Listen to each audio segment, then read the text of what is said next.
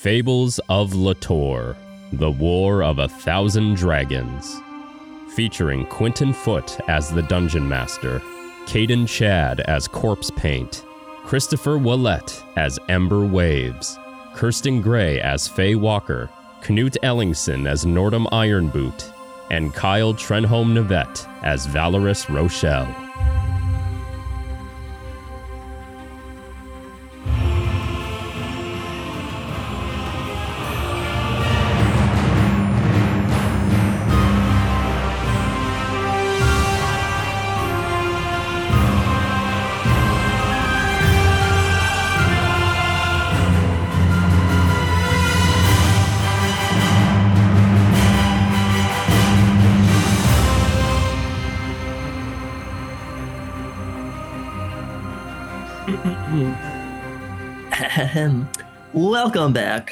To what I'm pretty sure is known as the Fables of Litore, War of a Thousand Dragons.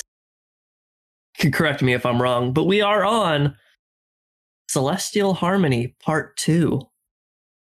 And we are going to throw our recap on our oh so amazing Christopher James Roulette Ember Waves. Oh, oh dear lord! Um, by the styles, no. Last week, um, Festivus. No, not Festivus. There was, in fact, a festival within Ravens Crest, the day of Celestial Harmony, I believe, which is the um, sort of like a spring equinox, I believe, uh, Fable Weaver, uh, as well as a day far marked within the eclipse, the moons.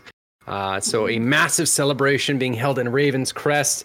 Uh, it was a little bit of a, you know, um, uh, the Faye was was a little tired from from the journey. Nordhum had some business to attend, so it kind of kind of became a little of a debauchery boys' night out sort of idea ordeal, as it were.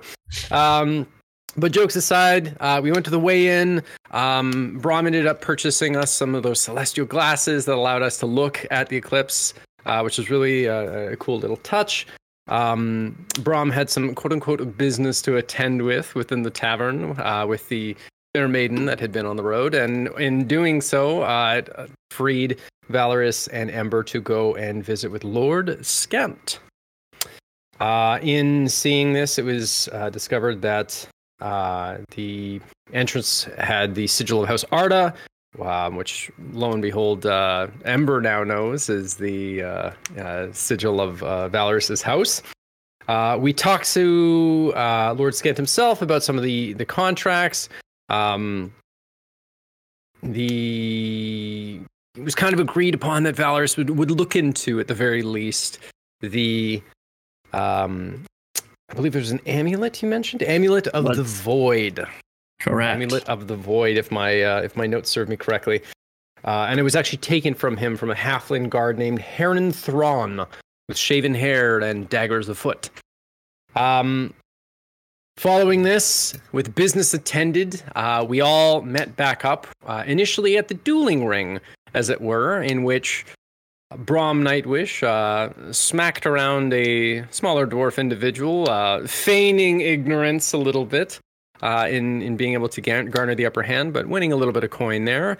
And going festivities around uh, Brom doing a little bit of drug dealing, um, or at least trying to market his his networking contacts for Wizard's Dream, is uh, I believe is is the coined term that Kaden's mm. using. But uh, and I mean, we also stumbled on the actual potion stuff of the fair, which was kind of cool. Yeah. We purchased up some different things that can like change your skin color. Um, one can shrink you down. Uh, there was some health potions, just regular ones. Uh, so that was fun. We did a uh, climb the greased pole, I mm-hmm. believe is is the easiest way to put it. Uh, and thanks to actually thanks to Ember's hand, the only reason that he could do it, uh, because he sort of crushed into the wood on the way back up. But uh, got an extra 100 um, GP, which is going to be, uh, he gave out uh, some money to the kids to go and spend on sweets to enjoy the festivities before their parents could catch them. And then the fortune teller. And then the fortune teller, Quinton, mm, in which um, a lady fortune teller, I believe was her name, uh, in which we, the three of us had gone in and she quite frankly just asked us, would you like your fortunes told? Uh, and would you like a, in nicer terms, a tarot reading, you know, as it were. So we agreed. Yes, we're gonna we're gonna um, sit down, have our fortunes told. Some ominous stuff, some things from the past, some things for potentially the future as well. Um, and I mean, we drew cards out of the deck. Um, whether or not we necessarily knew what the deck was, uh, we didn't know initially. Ember started to suspect some stuff when Brom had pulled the first one, uh, and sort of fire and brimstone uh, lit around him in arcane that no one else saw. So he currently, to my knowledge, has a a devil or a demon A- of some a, a sort. demon from the underworld. a demon After from the underworld at an unknown uh, unknown rating. Uh, so that'll be fun. Uh, Ember pulled one in seeing this to think like, okay, maybe something different's going to happen. Um, um, I, I pulled the rogue card out of the deck of many things. Uh, Kyle playing Valoris uh, apparently got a hell of a lot more wealthy as Yeah. he is now the lord of a keep in the north, uh, the Magma Isles, I believe. Correct? Yeah, south is Yeah. somewhere in like the northern archipelago. Yeah. Uh, and then just for shits and gigs, um, Brom said, okay, well, I'll pull another one. And I believe at that point, uh, a it was the knight. knight. card. Yes. Mm. Uh, the knight, which creates a level four uh, fighter who's supposed to serve him, happened to be two things. One, the rogue of Ember Waves, whom had never met this man before in his life. And two, Brom's son. Brom's illegitimate fathered son. illegitimate fathered son. Um, he he kind of suspected it, not hundred percent. We had to fight him anyways because he was under the rogue uh, capability, so he was gonna he was gonna murk me. Uh, Ember, I would argue, put a, a very short. Yeah, you laid him down. Yeah, I didn't want to deal with that, to be perfectly honest with Yeah. you. And then we left the body with the hag. Yep. Um, The lady fortune teller. the lady, sorry, correction. The lady fortune teller. Yes, yes, yes. That uh, Ember saw is not the lady fortune Mhm. teller. Uh, and we said, uh, yeah, that's enough for tonight, and went to bed. Yep, correct. Um, I don't know if you mentioned it, but you spent a good like hour or two in a spa as well, and the spa Oh, was that is true. incredible. It is delightful. I highly recommend Yes. Faye and Nordhum. Yeah, yeah. Full except service. For we're, except for we're leaving spa. this morning, but still. Yes, Oh, unfortunately. I missed um, the episode where there's a deck of many things. Sorry, bro. you did. You did. Nordhum, maybe maybe it. Faye and Nordhum can find it. Uh, Lady Faye fortune teller again in the future. Just the two of us. Moment Yes, passed. We missed it. God A mysterious deck of it. cards blows in the wind in front of you. Do you reach for one? oh no. I was just I was so ready to fuck this campaign up with that deck, and it was it was a hoot. Um, I was, I was expecting so- Void. I was fully expecting Void. Yeah.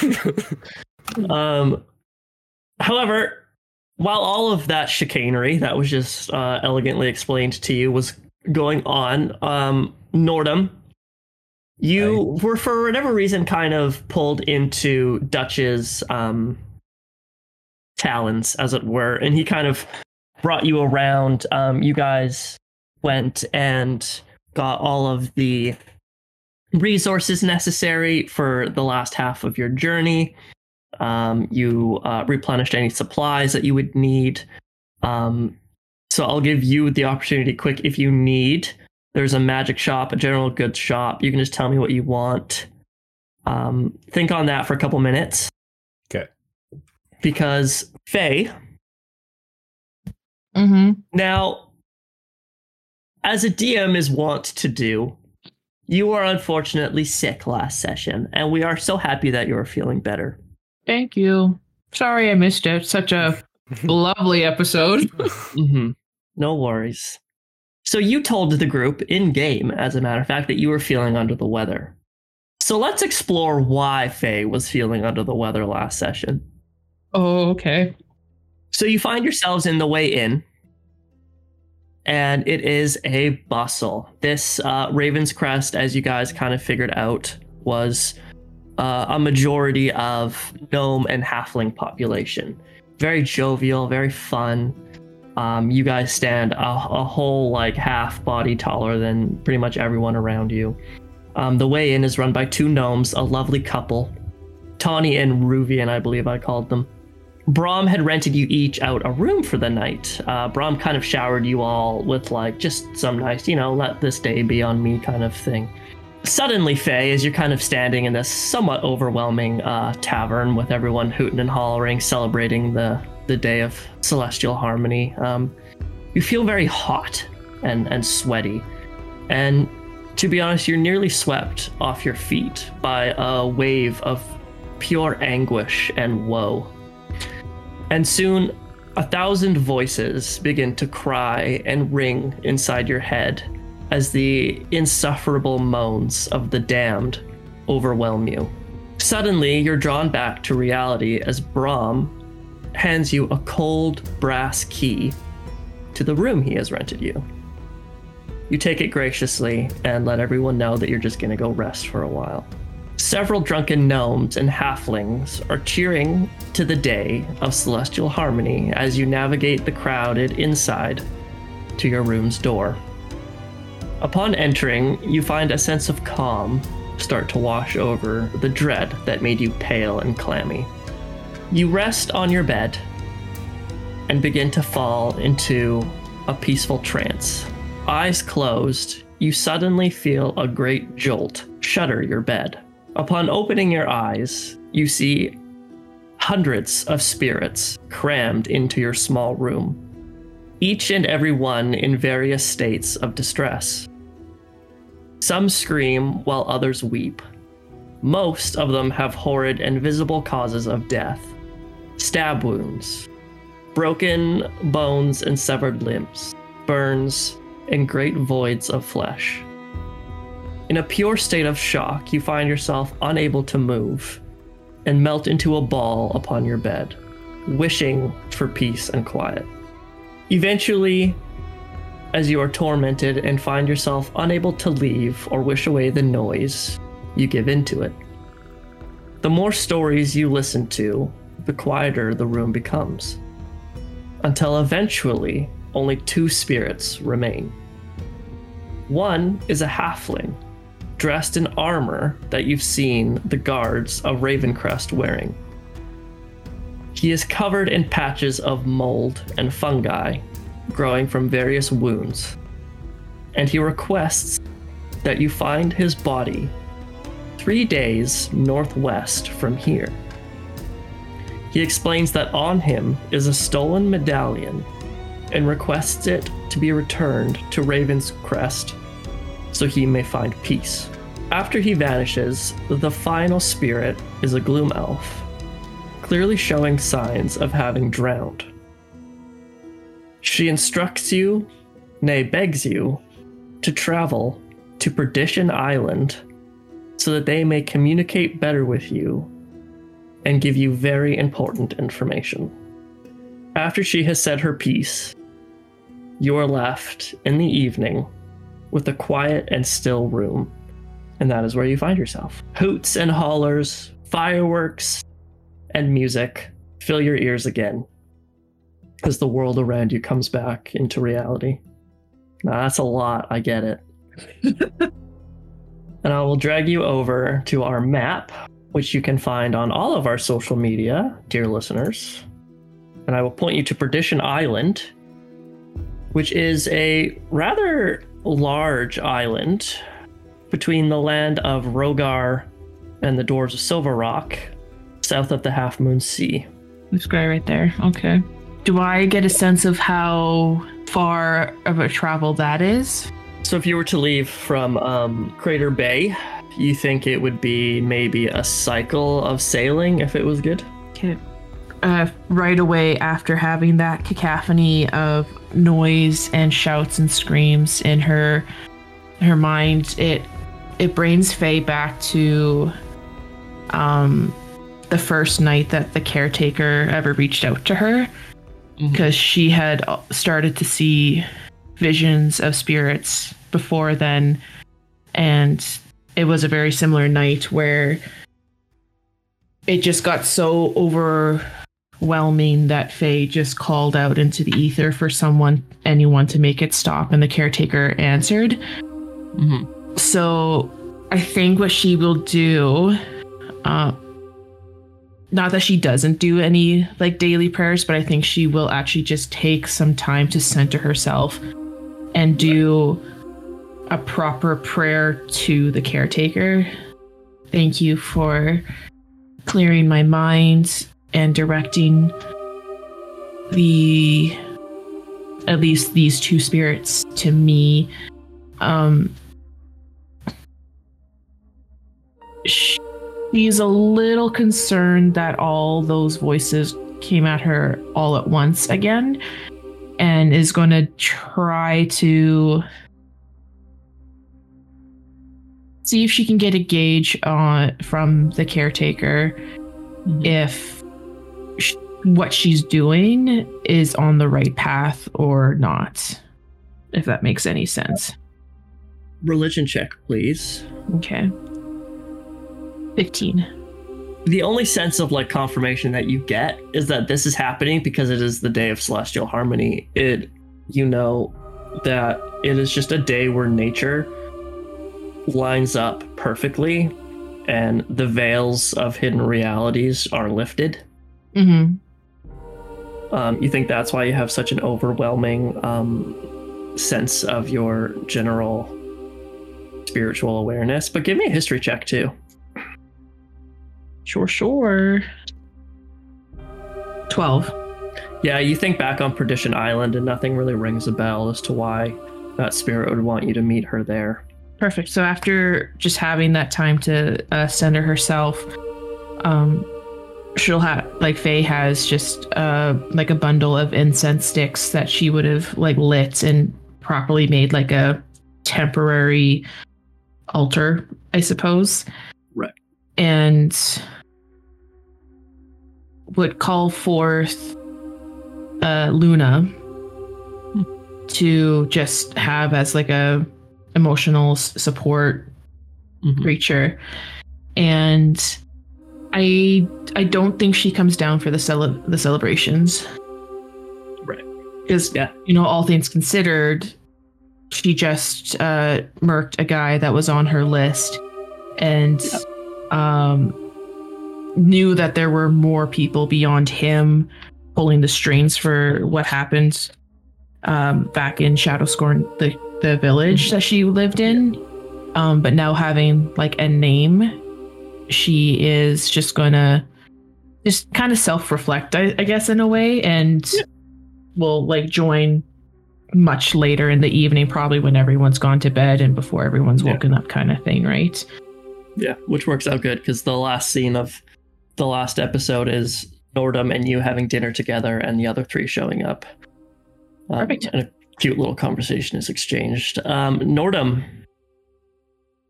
Hey, uh, no pressure, but if that was just an opportunity, if there was anything you needed checked off your list, uh, yeah, actually, um, I'd like to go to maybe the b- b- magic shop and All right. see if there's anything that would boost my dexterity because I'm a big fat little slow boy.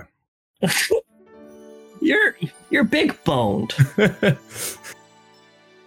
Um, yeah, so you walk to a magic shop. Um, it's pretty uh, quaint.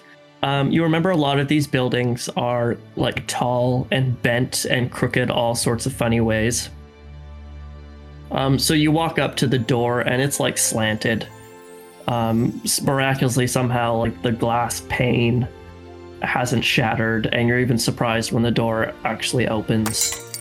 And um, you step inside to creaky floorboards and um, just an ancient man uh, just like he's walking from one side of his uh, table to the other side and you've been watching him and it's probably taken him a minute to walk like 10 feet He's just Oh, shuffling no. his little slippers across the floor uh, excuse, excuse me, sir. I'll like walk up to him.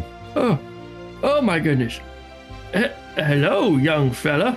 How are you doing today? I uh, uh doing doing well. How how are you, old timer? Oh, you know, I woke up this morning, so that was pretty good. And uh, it's the day of celestial harmony, so there's nothing really to complain about. Bonus on top of waking up, I guess. Okay, now, I tell you one thing though, if those young whippersnappers come in here and fire another firecracker, I'm gonna lose it. Oh, I, I'm sure they wouldn't do that to you, old timer. You wouldn't think so. Nobody seems to have respect for their elders anymore. yeah, what can I do for you? I'm uh looking for something to uh maybe help boost my my get up and go. You know, the the the speed, the little, you know, kind of Oh, yeah. help me land a, a fall if I trip kind of thing.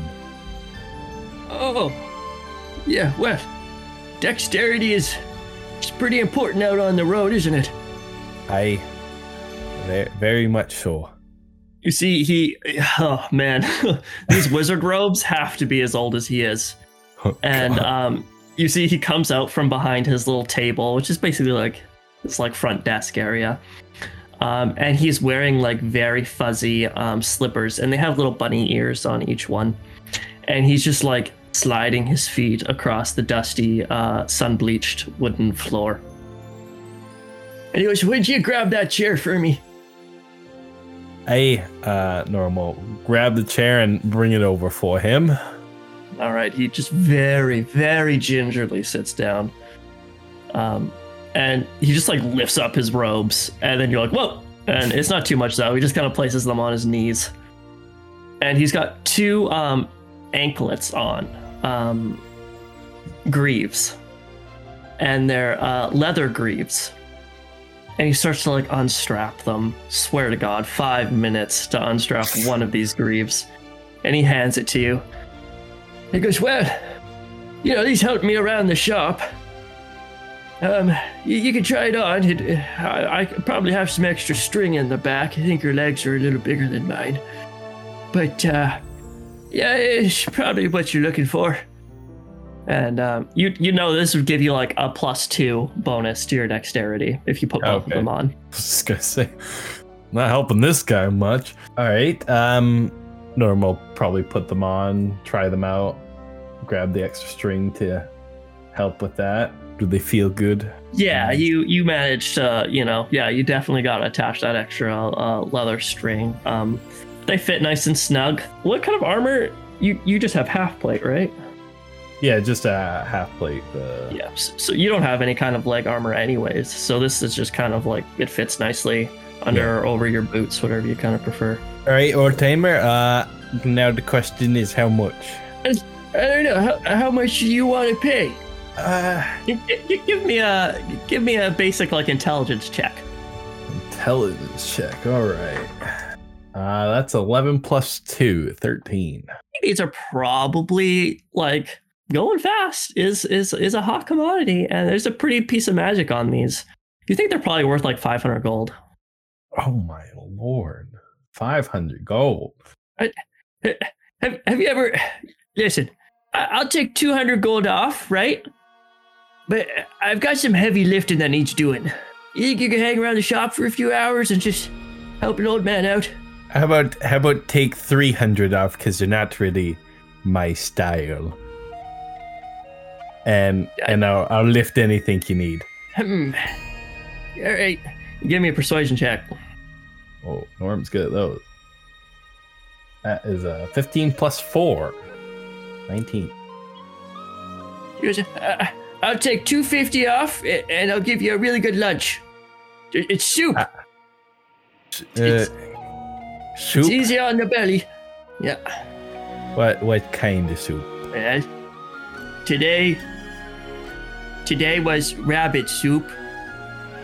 But I've, I've been marinating them, you know, for a couple days. Pickled rabbit. 275 plus the soup. And, and, and, a, and a good day's labor, young man. Yeah, and a good day's labor. sold. And he, he begins the very arduous task of taking off the other other greave and giving it to you. and yeah, you just kind of spend a couple hours in here. uh, you you lift around some big like arm wires that are just filled with like delicate vials and glass spheres. Um, he's just got it's just like junk, like fucking floor to ceiling in this little store outlet. So, um, but he's quite an amiable old man. Um, you're a little bit surprised.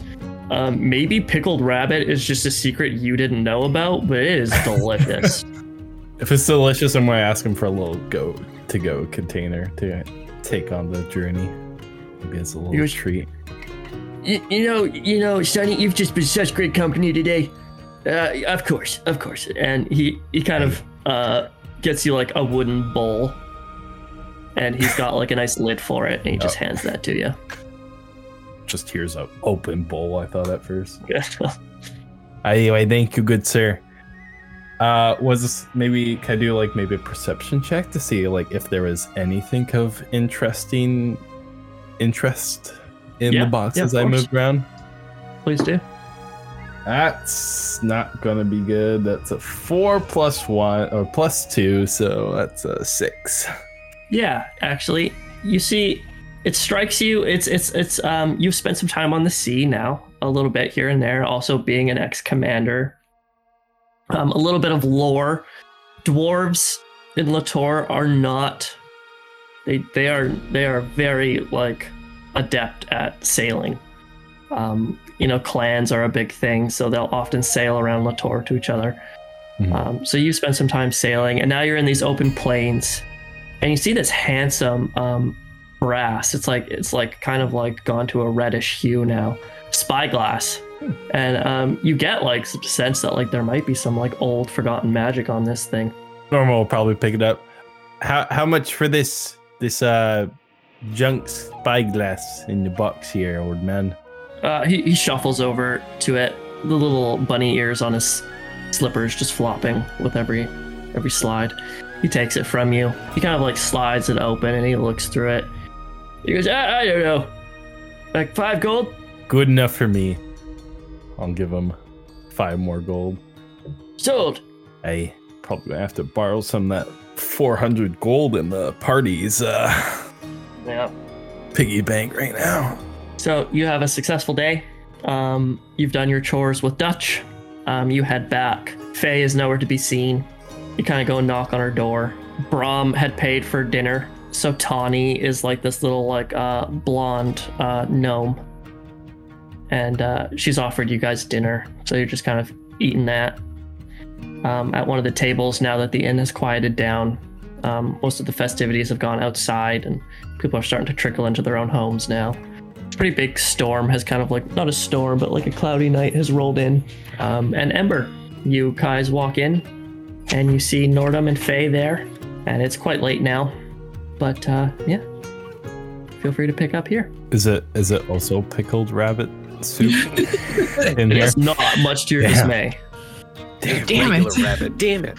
Shit. Yeah, uh, probably.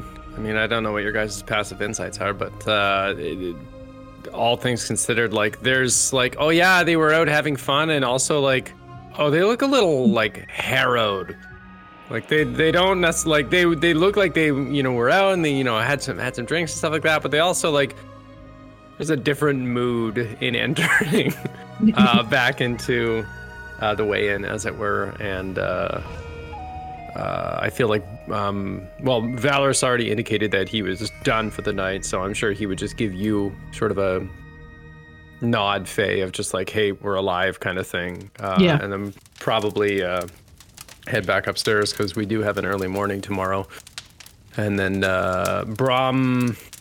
Yeah, Brom. I don't know what Brom would do. He'd, he'd either have a drink and be uh, try and like reignite, but I think he'd probably just go to bed on this one. To be perfectly honest with you, um, Probably f- try to find a single lady at the bar. fair to maiden? no, he the fair He's maiden. already He done that, I already, think. he already, yeah, that was uh, that was a midday um, festivity, as it were. Um, and to be honest brom had a bit of a traumatic uh, evening Yeah, the the I th- I think like for him like he's probably gonna call it a little early because there's something there was too much of a familiarity. yeah You know what I mean? He's like, no, but but he said he was from Iridinia. like, Yeah. 20 years ago, that would have been, oh, I would have been in that area. like, um, but Ember, uh, Ember would stay. Uh, okay, we were we've been on the road for what? Two nights? Since you left Red Willow, Yeah. it's been like a solid cycle. Yeah. Okay. It's, okay. It's Yeah. been a solid. Okay. We always skip a little bit of time. um, Yeah, yeah. Just as it's inferred. But yeah, it's been about a cycle. Been about a cycle. Okay. Uh, Ember would stay awake. Um, yeah, he would he would stay up with you guys and kind of uh, catch up, see what uh, what you'd been up to for the day. He's slightly hiccuping because he is a wee boy and uh, has had a bev a bevy or two. no, no, no, God, no, just like a beer or two. But Uh, DM, I do have a question, just because since Yes. I missed an episode, did I ever see Dalton again? Was he ever in the fight No. with the bandits? Okay. No, you lost track of him when he was in the tree, and you got Yeah. kind of distracted Jumped. with a harrowing battle. Um, Yeah. I know that was the day before, and you hadn't seen any sign of him coming up to Ravenscrest. Okay. Uh, Ember, you um had a good night, good day, I suppose. You look like you had a fun. Uh, right. Um, no, it was uh, it was very good. The morning was very relaxing. Yes, if we ever come back to here, there's a spa. Mm. Ten out of ten. It will light up your world. It is wonderful. There's a lot of fun little things that uh, me and, and Brom and uh, Valoris uh, got up to, but uh, nothing too too bad. Valoris, I think he took a contract to find some sort of amulet of the void. Ooh. So, but uh, Do you mean like a procuring? He'll use the hand gestures. A procuring contract. all right. Are Um, you good? I do you want like a little bit? I have some. I, I, I, this last hour of the festival was a lot. It was a lot. okay. Okay. Uh, thank you, sir. It's very good to have good friends. Uh, amulets, procurements, re-procurements. It was taken from, um, Skent. Lord Skent. It was taken from him. And so we are to sniff out the bastard who did it. Uh, it was, um, it was a halfling. Uh, Herle- Her- Herin Tron. Wow, what is this? A hard name to say. Herin Tron. Tron. Tron. Anyways, uh, halfling, shaved head. He's got a bunch of daggers on him. Apparently, he stole it from Skent, and so Skent is like, "Yo, you should re-procure it back for me." So, is it really stealing? If it's stealing to get back to the original owner, that is really the question I have for you. For you.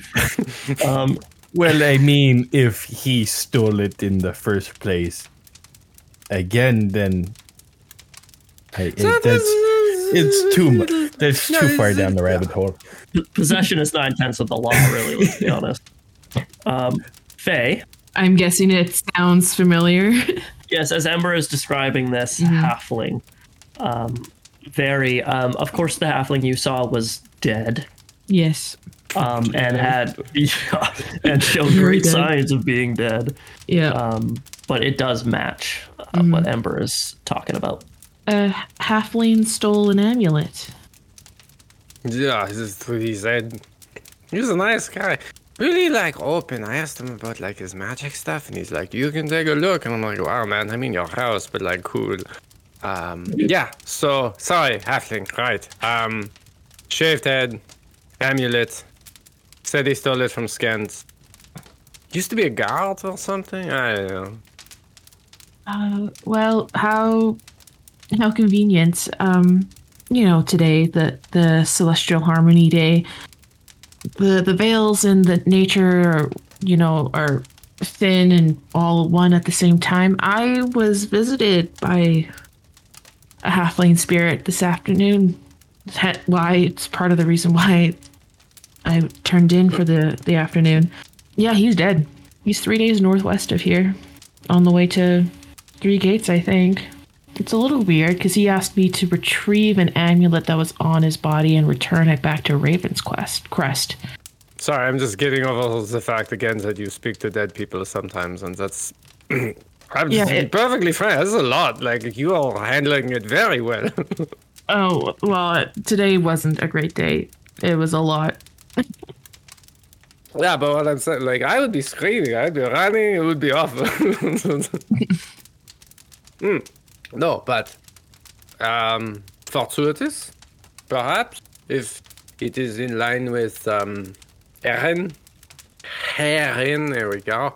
If is if his soul wants sit back, yeah, you know, he feels bad, we make gold. It's great. So, so the person that apparently stole the amulet from Lord Skent came to you in a dream saying that they were dead with the amulet, or and they wanted returned back here. Uh, well, it wasn't a dream. It was real.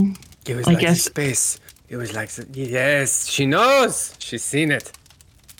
So this Um, person visited you. The ghost of this person visited you, but that that that's not.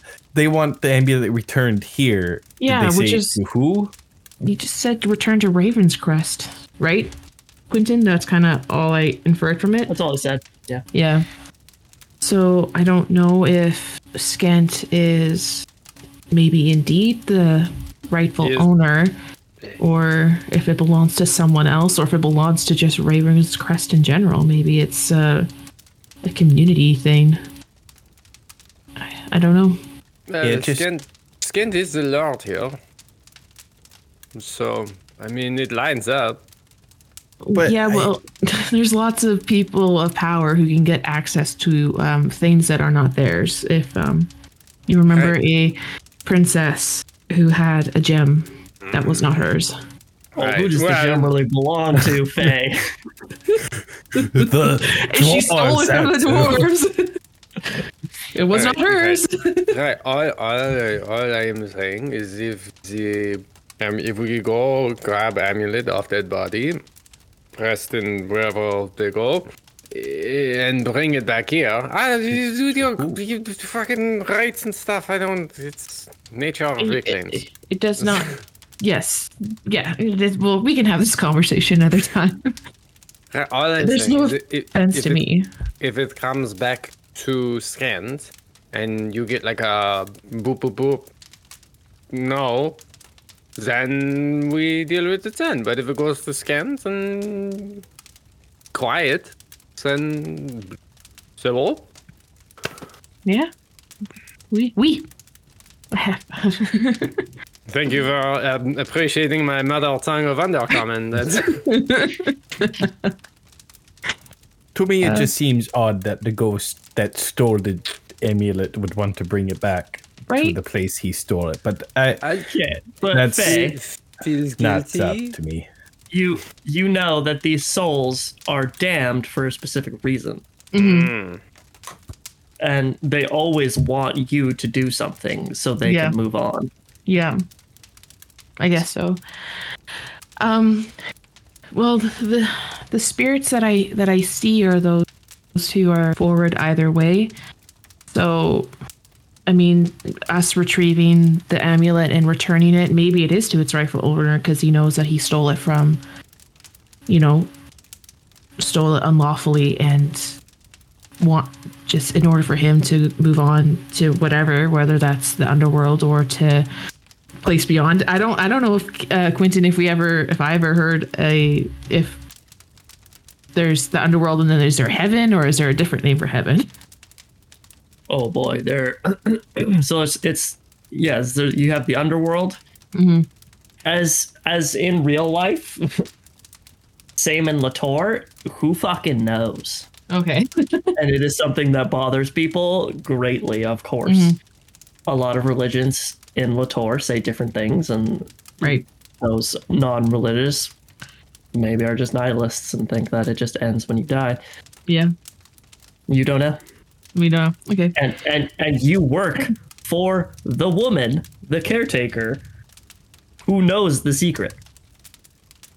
Yeah. Faye, you may get some inside information. That's what you need to do. Yeah. Faye knows that there's a garden or a hut with a very beautiful pond, and to her, that's enough for her. So she doesn't know really where else. Yeah, but yeah, good point. Sorry, we don't need to get into this conversation. That's besides the point. yeah, I mean, maybe it's just as simple as the amulet was, Lord Skansen. It just needs to be returned for this Heron Thren to Move on, I guess. move on to wherever it is that he needs to go. That's part of my job is to just beckon and guide souls to wherever they need to go. Well, I should say guide them to the caretaker who then guides them to wherever they needs to go. I haven't talked about this to a lot of people. This is uh, strange. In all fairness, uh, you kind of prompted it with uh, what you just said. Yeah. Uh, You see uh, Tawny Tickletoe, the owner, one of the owners Oh, of the Tickle Toe, that's so cute. Tickletoe. Yeah. uh, she just hears you guys chatting because you're like the only people up still. And she just slides a cup of coffee in front of Ember. Just kind of pats you on the back. She's like, that, that'll make you feel better. that is very good. Thank you, Danny. Ah, mm. She comes up to each of you guys and gives you each um, uh, a wine skin filled with uh, hot water. Just to get cozied up in your bed with. I hope you all sleep well.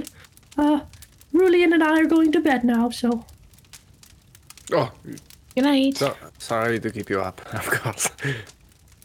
Bonsoir. I uh bed does sound good for me too. Uh Ember, you guys didn't uh slander the Red Willow Guild's name in any ways with your partying tonight? Uh, no. Uh, Perfect. That's I- that's all that really matters. On that, Uh, we might have some mad parents at us, but that's about the extent of it. Uh, what did you do to the kids? I gave the kids gold to go buy candy. Oh, okay. nice gesture. It's I said to do it before the parents could stop them, so they could, you know, enjoy their sugar. But outside of that, no, we're fine. If Right. anything, they are more impressed because I climbed the slippery grease pole. Oh, congratulations. Thank you. Apparently, this thing has some uses. So Could be one of your uh, monikers. Ember Waves, the conqueror of the greasy pole. if he was a bard, perhaps, but that won't be taken out of context. no, never. Of course. All right. Too bad, I guess. Mm, too bad. Too bad. To bed. you guys sleep. Um, you have a great sleep at that. Um, you wake up uh, bright and early, as Dutch made it very clear. You guys are to leave with the sunrise. hmm Um, at which point you step outside. Um, the caravan is uh, waiting as everyone is just kind of downing their morning breakfast, uh, slurping back cups of hot coffee and tea. And people start uh, clamoring onto their chuck wagons. You kind of notice a uh, uh, kind of a tickle as uh, rain is falling with abundance um, you think that it has been falling all night and that the snow, for the most part, will most likely be gone within this cycle. As it appears, spring is in full swing. Yeah. So you guys uh, get the carts turned around and make your way out of Raven's Crest with the uh, your eyes set on the horizon. Our final destination with Dutch's caravan is Three Three Gates, right? Yep. Okay. Correct. as per the contracts. Yes. And we've already gotten one done, guys. We're doing out of good. three. Doing good. Yeah. I think Well, No four, one casualties. four, but besides some dragon bloods, I guess. Yes. So speaking of which, Oh yeah, Um, Des. you guys, yeah, you're on you're on the road now. On the Great Road, as it were, the Southern Great Road, heading north. Um, Faye, you're kind of looking around. I think customarily you and Ember have been on the bench of the chuck wagon. Um, I know Nordhum has been on BB, and um, Brom has been riding uh, Craig, and Valoris has been meditating in your guys' chuck wagon. Valoris is being Valoris is not doing anything during the Yes. actual travel. Correct. Kyle's not here to defend himself. Haha. So you guys, you're looking around Faye, and um, you kind of crane your neck behind you, and and you see Dez, the uh, dragon blood, uh, is still got bandages on one side of his face, and he is driving their chuck wagon all by himself, as his brother and companion fell in the bandit raid. Mm-hmm. Three horses kind of blow past your guys' cart and they kind of just like narrowly dodge around you, Nordhum, on BB. And it's three ponies. And on the ponies are three are two halflings and a gnome. And the two halflings are just rugged. They have large cloaks, um, just l- layers of furs. And the gnome is draped in a cowl um, with a thick uh, cloak on top, and he's in like black leathers, and he's got two um, fine-looking uh, daggers strapped to his chest.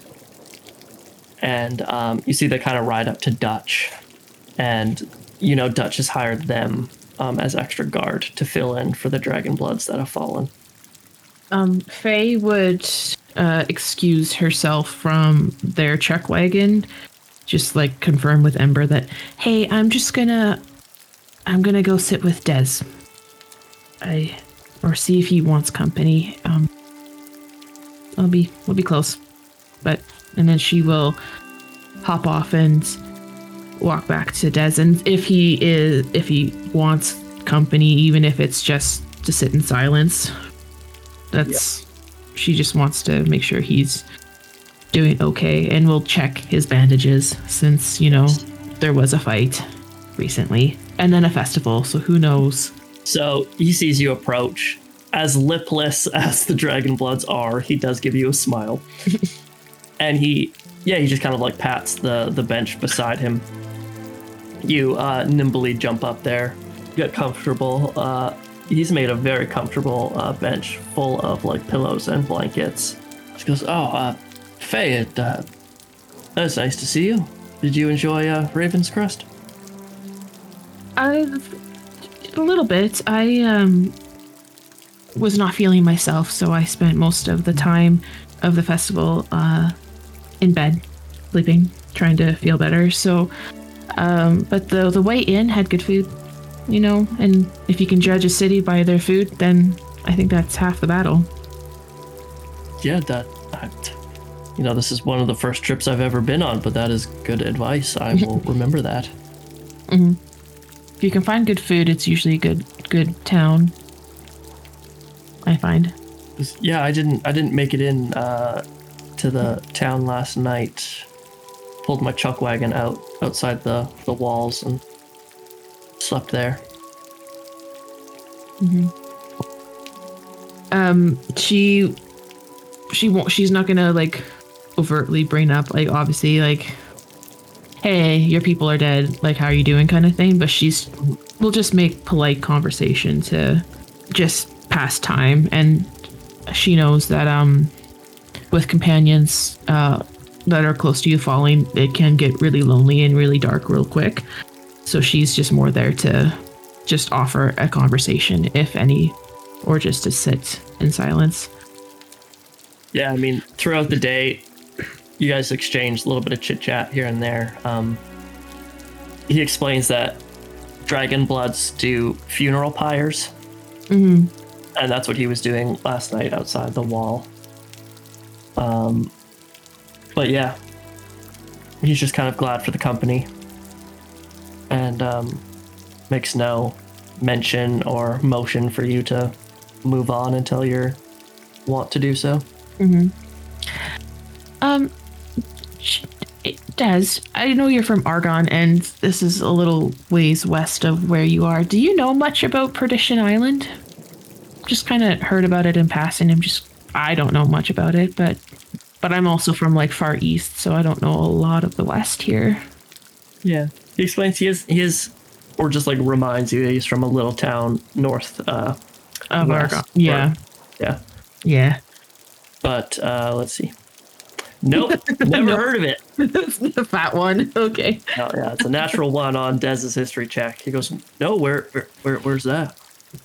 It's kind of south of the Half Moon Sea in the bay there. I that's about all I, I know where it is. I've just never really know much of its history, so I'm just just curious, really. And it's just like, okay, great. This is. Is it is it is it nice? mm I I don't I don't know. Right. This is why I was hoping you would know. Trying to like make a joke. um. You see he just kind of like awkwardly like chuckles. Yeah. Hmm. Try to like make you feel better about Yeah. that not You don't. landing. You don't have to be polite about it, Des. Thank you, though. at that he does give like an actual like genuine smile so you guys travel and three days pass you by uneventful guard shifts seems like the world is quiet currently or maybe you're just getting luck after a couple rounds of bad luck several times the caravan um, must halt as a chuck wagon you know has a wheel shatter or uh, an axle split and you have to wait and help repair. And at the end of the second day, uh, Dutch halts the whole thing and calls uh, you, uh, the Red Willow Guild, forward.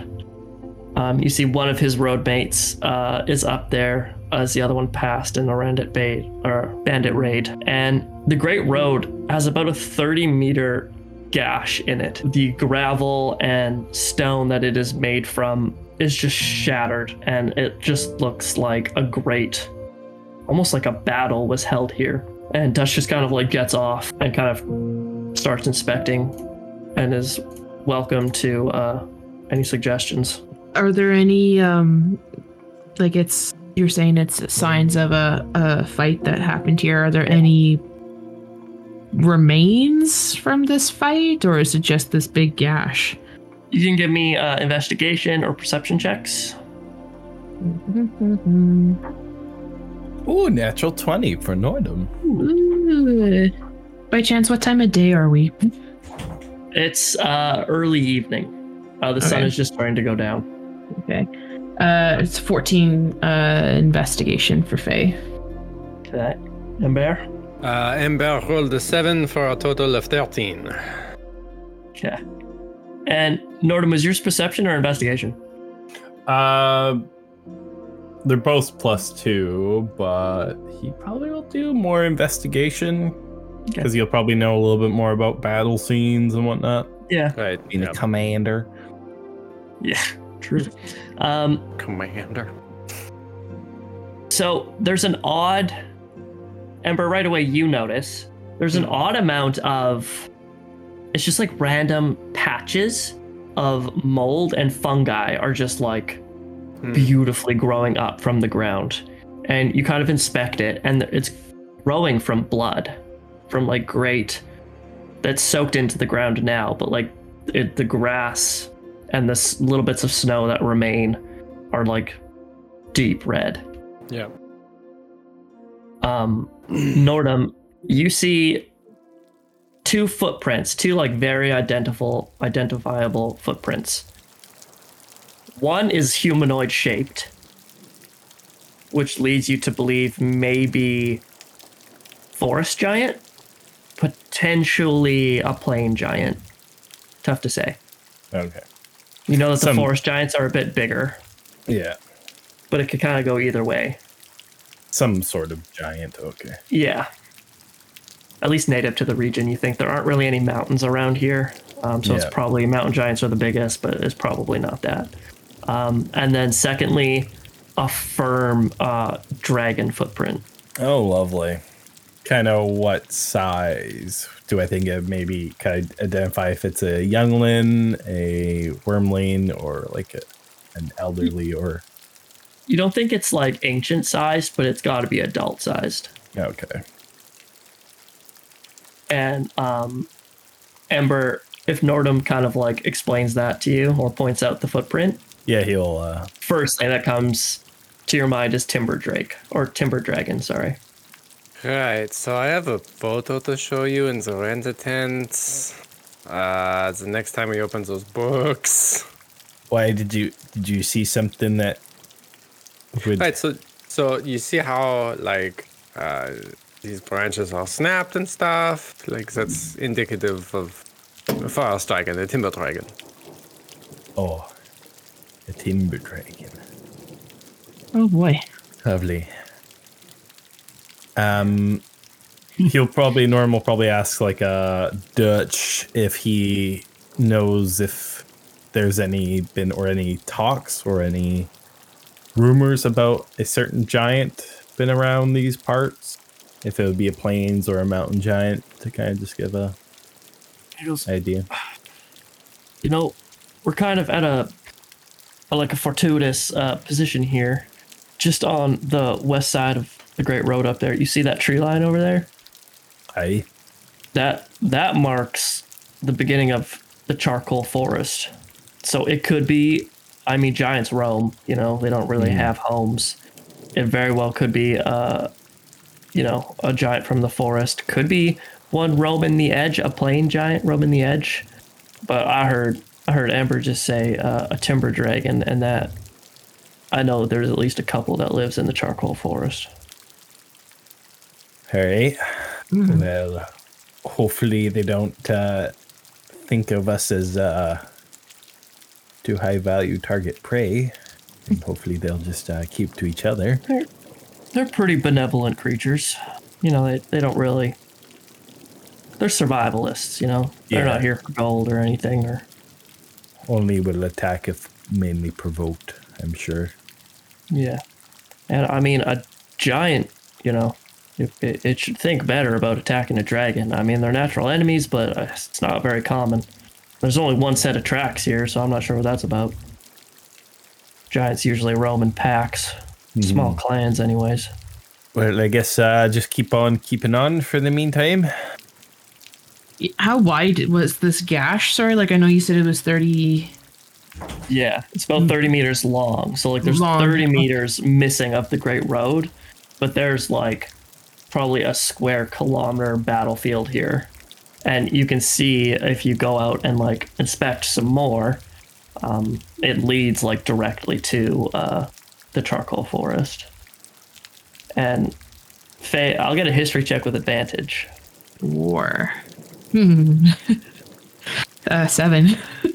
the odd patches of mold and fungi that are popping up all around here very reminiscent of what was on uh, the spirit Uh, the spirit, yeah.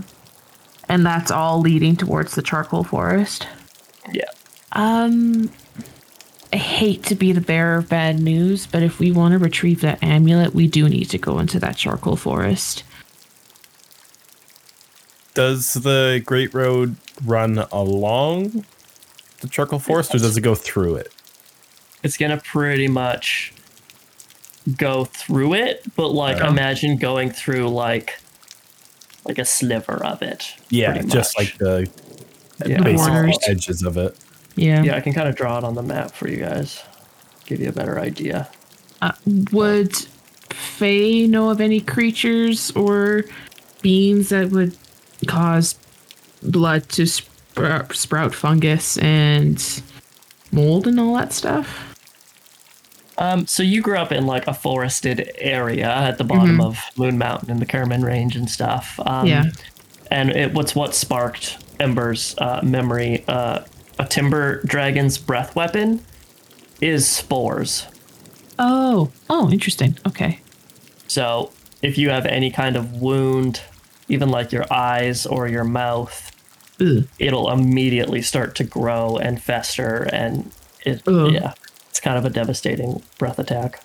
Our um, little halfling thief did at least encounter the um, Tim- Timber Dragon. Um, because when I when I uh, just she like looks quickly towards Dutch. Um, when I had that vision, he was covered in spores. So maybe the dragon is not so hungry because it just recently ate. Maybe. Lovely. Well, I'll tell you one thing. Mm. We're going to be at least a day, probably a day and a half getting around this. Mm. So we'll make camp tonight. And then hopefully by the end of tomorrow, we'll have crossed this gash. And like you look, you're on like either side of the road is like soft, grassy dirt that has now been upturned by this huge battle. Mm-hmm. And it's been raining for three days. So you are pretty much stuck in a bog. And you have to get 30 chuck wagons across at least 30 meters. Lovely. And all right. Um, I guess Everyone's just like, making fuck. camp. Yeah. Right. Yeah. So Dutch and his road mate, you know, blow the horn, the whistle, and that's kind of the signal for everyone to pull off the road, pull into that circular formation. Caravans start to get uh, popped open. Uh, food truck is out. Um, a tent is erected for one of the first times that you guys have seen. It's kind of just like a modern day like steel tent that you know you just kind of like unfold and a roof pops up and that's where um, the fire is built underneath so it won't get extinguished by the heavy rain. Benches, seats, logs. Area of comfort. And you guys settle in for another night at camp. Norton might go up to uh, Dutch and Dutch. Bitch. and uh, kind of just ask him about the new new guys, kind of like their story. What? Uh, What their rate is. He goes, "Oh yeah, uh, right. Well, uh, we've got um, two rangers and a rogue. Figured they'd be handy. are they kind of like a guild themselves, or are they just um, just kind of a couple of people that volunteered for it? You know, they they, they needed work. Uh, not a lot's going around. You know, we're getting into spring. I think people are getting antsy um, to start traveling the roads again. And uh, these three, uh, they're brothers. Ooh. So we've got Alton, Ander, and uh, uh, Roscoe. Now Roscoe's the rogue. Easy to remember. Roscoe the rogue. Um, Alton and Ander are the Ranger brothers. Their last name is uh, Green Bottle. They're they're pretty uh, amiable fellas, you know. They're happy for the coin. Uh, they love adventure. I've worked with them twice before. When I lost, well, you guys pretty much in Dez are the only guards I have left. When we made it to Ravenscrest, I was pretty confident they'd be happy to join. Perfect. Just want to make sure they're not incompetent people, but sounds like they're they're good. I, I think you could attest, uh, Mr. Ironboot, that uh, incompetent people don't last long out in the wilds. No, they do not. No. What's your intent with that timber dragon? You, you guys seemed interested. Uh, it's more not interested, just interested in staying away from it. I would say. Um, but I mean, if it it comes up, well, we'll have to deal with it. That's for sure. Yeah, I mean, I think it'll it'll keep to itself. You know, like I said, they don't really look for trouble. I'm I'm hoping so. Yeah, but if you guys, uh, yeah, if you need anything, just let me know. I uh, straight back at you as well, there, Dutch. Ah, thank you, Nordhum. You, you've been uh, most uh, accommodating on this trip. And you kind of exit his tent, Nordhum, and uh, you see uh, Valoris and Brom Mhm. deep in conversation with the Ranger brothers, the the Green Bottle brothers. Uh, Roscoe is kind of on his own, Mhm. but Valoris is picking uh, uh, A- Anders' ear for sure, Ander and Alton. of course they are. uh, or maybe just walk by and maybe take a little eavesdrop, kind of just as seeing what what they're all talking about. See if it's anything interesting. Valoris is bartering a deal to see how much it would cost him to get them to join him to go into the charcoal forest to look for that dragon.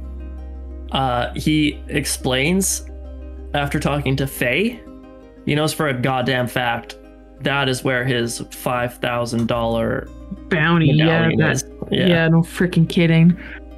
That's why it's like let's not let's not ignore this, but let's not not not not. God damn it, Valoris, you already lost a hand. You don't need to lose your life.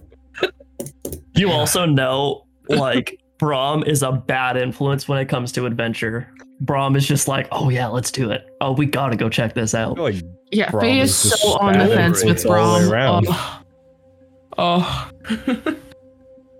God damn it, Corpsepaint. What did you get us into?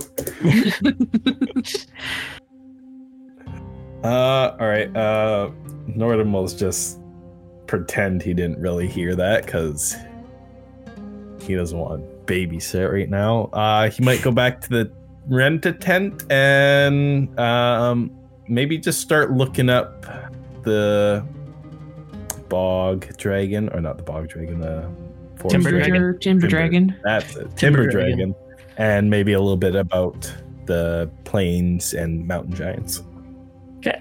For our listeners, Timber Dragon featured heavily in the second book, The Siege of Shadow. What are the other two doing? Ember and Faye? I think Faye would kind of sheepishly approach Ember with uh two pots of co- of tea. Um, Ember, it's it's so strange. Corpsepaint has left us, you know, a couple cycles now, and I still make a second pot of tea. Do you want to have? Would you partake? Or honestly, it's out of habit, and once I have a habit, it's hard to break. And I miss. Uh, right. Um, no, I. Sure, I will have some tea. it'd be lovely. Mm. Thank you. Welcome. It's jasmine tea tonight. Jasmine with a little bit of vanilla. I hope that's okay. That's. I don't have any allergies. We're fine. oh, yeah, I was more thinking of preference, but yeah, allergies is a good thing to think about for other people. He's got like books and shit strewn in front of him. He's like researching Timberjack and the Yeah. other thing. The Oh, you're you're busy. I um no, no, no. It's that's. I need a break from. this. I need to tell you something, and I don't want to alarm you as much as I can. I, when we were on patrol, doing guard duty uh, the other night with um, the when the the bandits attacked. Um, oh, right. So, so, so. Yeah, yeah, that East Elf that you chatted with Hmm. he was there but not participating. I don't think he was a part of the band of bandits, but he was there skulking in a tree. I don't I don't I don't know what to make of it. I spotted him I think really out of luck. And then next thing I knew I had a dagger in my chest, so I didn't really get the chance to do much else with that information unfortunately Huh. but um, I f- figured I would let you know since of your history. Sorry. Uh, thank you. Um, he is. This is, this is why Faye Complicated. offered. Okay, he's complicated. Why I offered the tea, hopefully as a peace offering. It's. Uh, it is not your fault. We had. We've all had a busy cycle and a bit. I don't know who he is to me anymore, but I'm surprised that he was around.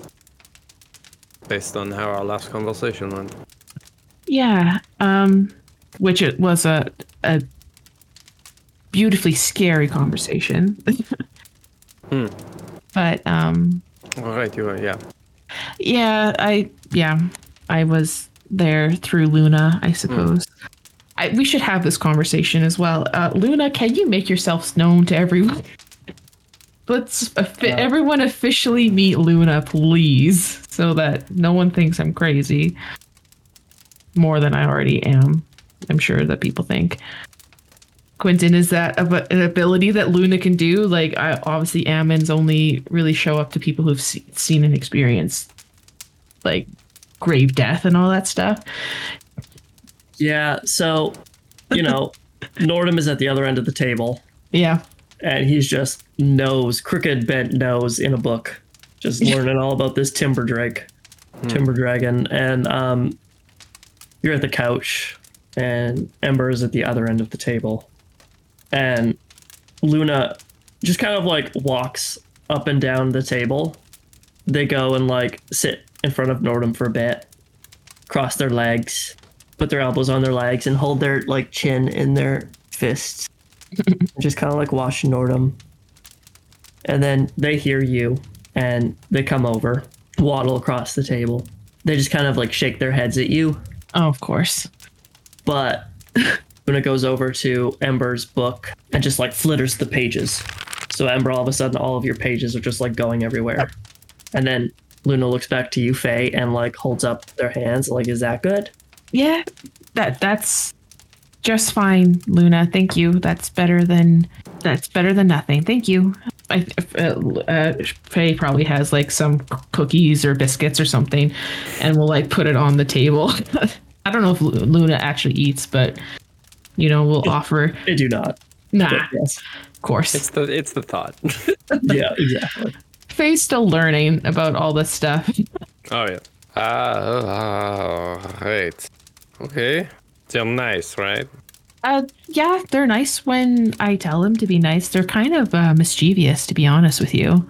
I um, you know, went back at the uh, uh um day of endless night or whatever it was that whatever that festival was called. Sorry, Yeah. Uh, Um, Day of Celestial Harmony. no, this was way back when. oh, um, Oh. uh, the Darkest day of Night? the longest night. longest night yeah whatever it was um when we were working in the general store i noticed some kids you know pickpocketing and stealing and i just i asked luna to be like hey just give them a little scare and it was a big scare so they're nice enough i think they're just uh, troublemakers And uh, for the podcast, day of the darkest night thank you is the winter equinox. yes that we recorded an episode for you lovely viewers that died and crashed and burned. And we lost all of the audio. So, yeah.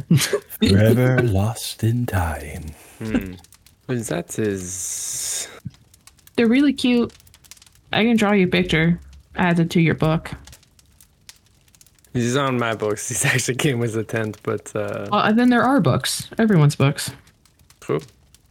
It's our our tent, right?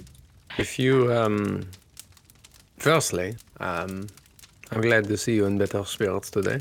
Um, secondly, uh, I hope your little buddy doesn't steal anything from us.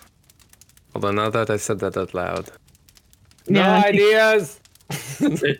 You see there's there's like a pen beside your book. It just it just gets lifted into the air and starts floating away. Bang! oh no! Oh no! No! Yeah, I don't. I think you now challenged Luna. So That's it. No, you no. That's Luna. Uh, you are good. I trust you to not do this. If it uh, Nordhum can see Luna, Yes. Yes, Oh yeah. yeah, Oh, are you sorry? I I can. it, they um, and it's yeah. I'm just.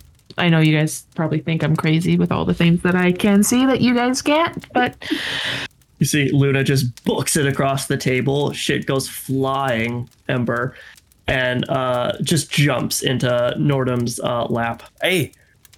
Okay. Um. Just So starts this is stroking it? your huge beard. This is a timber dragon. And oh no. Luna It nods their seems- head. very, very difficult. It it it doesn't look fun. No, Luna Luna like flaps her arms like they're wings. Yeah, yeah, just just like that. Yeah, that's that's what it does. and you see uh, they become like a forest version, just like covered in bark and moss and all kinds of Plant life. yeah.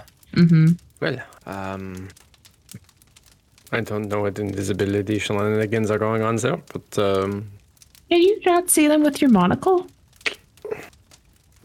No, No. no. you you, you guys kind of discerned earlier that Luna Oh. is purely divine, Yeah. Right. Thank and you. it would require a different kind of magic. Uh, unfortunately not. Um, Actually, Ember, that that reminds me of something. Uh, Norm will get up and come over. Um, I I bought this as well, and pull out the spyglass. Uh, can can your monocle maybe identify what magic is on this? Because apparently there's some type of magic on it. I just don't know what. Uh, what are you looking at here? So you pop your monocle on, and you see, obviously, there's tons of little pieces of glass inside. Um, you look at like the large end, um, and there's a piece of glass like two two inches back, and it's glowing like a like a milky like cyan. And um, you extend it, and you look through it. Nothing really changes, and then you think, well, maybe I'll take it outside. And um, you look through the night, um, dark clouds above you, and um, you kind of look up, and it pierces the clouds, and you see all of the stars and the moons. And so you think, at the very least, it'll look through all conditions at night, and it might even show you the stars during the day. I would really love, excuse all of this. This is uh, given that Nem- uh, Ember is uh, used to be a navigator. Uh, this is a, a fucking dream come true, is what this is. Yeah. um, but I would relay that uh, it it does that. It looks through conditions to see the celestial bodies. It might work so during the day. I don't know, but if we are ever sailing or need to navigate in heavy fog or whatever, is you look through this and you can find north and go from there. Bob's your uncle. Hmm. Interesting. Well, do you do you want it, Ember? I I don't really know much about the stars, and you seem to be always talking about the stars. So If it was not a great cost to you, I will absolutely hold on to it. Yes. Nope, not not that big of a cost at all. So it's all yours. Thank Um, you. It's an item I just kind of made up on the fly, Ember, so Yeah. I will put one into your inventory. Okay. At this point, all three of you are standing outside Rent a Tent, uh, just kind of gazing up at the clouds. And Valoris and Brom kind of give you guys funny looks. and um, Valoris goes, uh, Well, you guys ready to uh, go to the Charcoal Forest? I got the okay from Dutch. We're going to borrow uh, Ander here and go make ourselves some money. Like right now? Brom goes, Of course, Faye. What is a better time than now? Um, Rolls daylight her eyes. that for sure. Oh, where's your sense of adventure, Ironboot? I don't need a sense of adventure when we have a job, uh, getting the caravan, and possible death awaiting. In all honesty, the forest has a tendency to sleep at night. This may be in our benefit. Thank you, Ember. Exactly. I'm not Listen to con- Ember. I'm not condoning this. I feel like it's always the opposite. Hmm? I feel like the forest is more awake at night. Yes, but if it ate, then it would probably want to sleep. And it's easier to see things running in the daytime. I can Um, help with us if we want to move quiet. I recently have acquired something that allows me to be a bit more sneaky too, so I think we could be okay. I feel like no matter what I say, you all are going anyways. Oh, big nod from Valoris. Yep. I mean, Nor- Nordhum, the, the amulet that Lord Scant is looking for is in the forest. So we we knew that we were going to be doing multiple jobs on this job. It also puts you in good. It puts the Red Willow Guild in good favor with the Lord of Ravenscrest. And given everything that's upcoming, it might be good to have. I hate it when you all agree on something stupid and you all make sense of it. That's I believe it is your duties as a guild master. That's all I'm saying. yeah, yeah, yeah. I yeah. Just keep guilt tripping. That's that's what I'm That's getting not right a now. guild trip. You can command us however you wish at this point. Uh, did Nordhum get a good amount of information from studying about timber dragons in that time? Uh, yeah. Sure. Sure. Um, Sounds great. yeah. Did it As say of right anything now, about like if they're more active during the daytime, nighttime? Definitely Uh, not. no. Okay. yeah, definitely nighttime for sure nighttime. Um, no, I mean they're dragons. Uh, They'll do their business whenever they damn well please. Yeah. Yeah. yeah. Um, No son's gonna tell them what to do. Nope. Um, but Ander, uh, the scruffy-looking halfling uh, with a long, shabby uh, cloak. So, well, it's, it's nice to meet you. I'm uh, Ander Greenbottle. I'm a native of the area. Uh, I've spent a long, long bit of time in the charcoal forest. I'm confident I could get you there and back before sunup. My brothers, my brothers cleared it with Dutch. They'll take care of the caravan along with Des, and uh, we'll be quick in and out. I guess I don't have a choice. Uh, Yeah. I just before we head out, um, Faye, if you do see the aforementioned individual again, raise it to me immediately, please. Yeah, Yes. of course. Yes, of course. Thank you. That's it. Nordhum, off to stupidity. I did Nordhum figure out what the weakness of the timber dragon is? We will get to that. Oh, But right now, we are going to go into our first break. Its weakness is that it loves eating dwarves.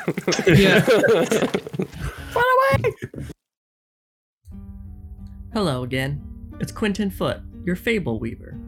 We wanted to remind our fans that if you can't get enough of the podcast, well, you're in luck. Litore is actually based off a fantasy novel series, the Ven Devar Saga, of which I have written, and you can own the first two books now. The Mighty Ven Devar and the Siege of Shadow are set 10 years after the War of a Thousand Dragons. What's even more exciting is we offer the Mighty Ven Devar on Audible, narrated by none other than our very own Kaden Chad, aka Corpsepaint. He produced and read the audiobook, complete with music and sound effects to truly immerse you into the story.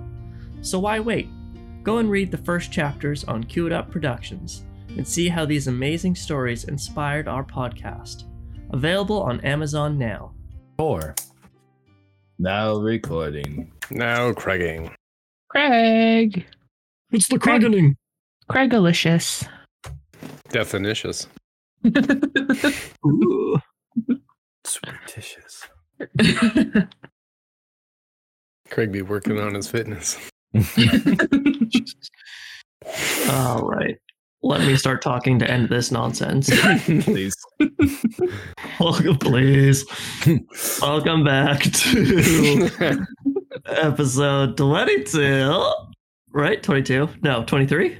No. Sorry, 20 everybody. 22. 22. Yeah. All right. Yeah. I always like start like episode, like the next episode's notes before the episode we're playing. But, anyways, confusion. Quinn, get your shit together. It is nighttime. it is nighttime on Litore. The Southern Great Road, as we left it, has a colossal gash in it. And the group is pulled over for the night to ga- brainstorm a game plan. However, Valoris and Brom were feeling a little itchy, a little anxious to get uh, a little itchy for some adventure. Um, the kind of itch only adventure can scratch, you know? I feel like we've all been there. And so, with one of the new halflings, uh, good God, it was two seconds ago, Ander, Ander Greenbottle, is going to lead you into the charcoal forest, where a timber dragon and Valoris's very expensive medallion should be waiting. Did we by chance do any kind of research on what this amulet of the void does or is? Um, you could have had time, so yeah, you can give me like a, uh, a history check with advantage. Um, Sweet. Nordhum. I, So you found out timber dragons. Mm Mhm. Um, their breath weapon uh, is spores. So Horrible. not ideal. God, Absolutely agreed. Super ideal. Uh-huh. um, they have they are pretty much an extension of their surroundings, as you are known that all dragons are on Litore. You've got glacier dragons, you've got cave dragons, desert dragons, cloud dragons, water dragons, timber dragons. They all are so magically imbued that they just feed off of their surroundings. So the picture you saw is instead of scales, it's almost like a dense bark. Um, it has wicked curving horns. Uh, they're almost always green or brown in color. A moss hanging off, almost like um, like a beard would be, and like big bushy eyebrows of just moss. Um, flora and fungi growing out of all of these uh, interweaving um, bark scales. Um, benevolent creatures for the most part. They do not they're never reported um, you know laying waste to a city uh, they're not interested in gold and treasure like most dragons are um, they will only fight if feeling threatened And of course, we're going to threaten it. Because that's what the party wants. We're not just, just- we're just searching for a body that has fungus on it that has an amulet. Yeah. Hopefully we can just be like, "Hey Timber Drake, we don't want anything to do with you, bro. Let us just take this thing and go." Yeah, let me know how that turns out for you. oh, I will when I'm a corpse. when you're a ghost haunting Nordhum, man. yeah. Um, cool. I'm assuming that probably. Did it say anything in the book about having probably good camouflage? Like oh good- yes masters at Yeah. blending into their surroundings Yeah, of course That's, that's what I thought. Uh, Sick, sick, sick, sick, sick, sick, sick. sick. Walking on top of it, don't even know it. All right. Uh, and before I left, where we went for the break, I asked about its weaknesses. yeah and then you're then- like oh wait what weaknesses Oh fuck. Okay. honestly fire Yeah. Not great Oh. no Oh, for it, not great for it, or not great For against it. Okay. yeah Yeah. because it is basically comprised of you know Flammable leaves material.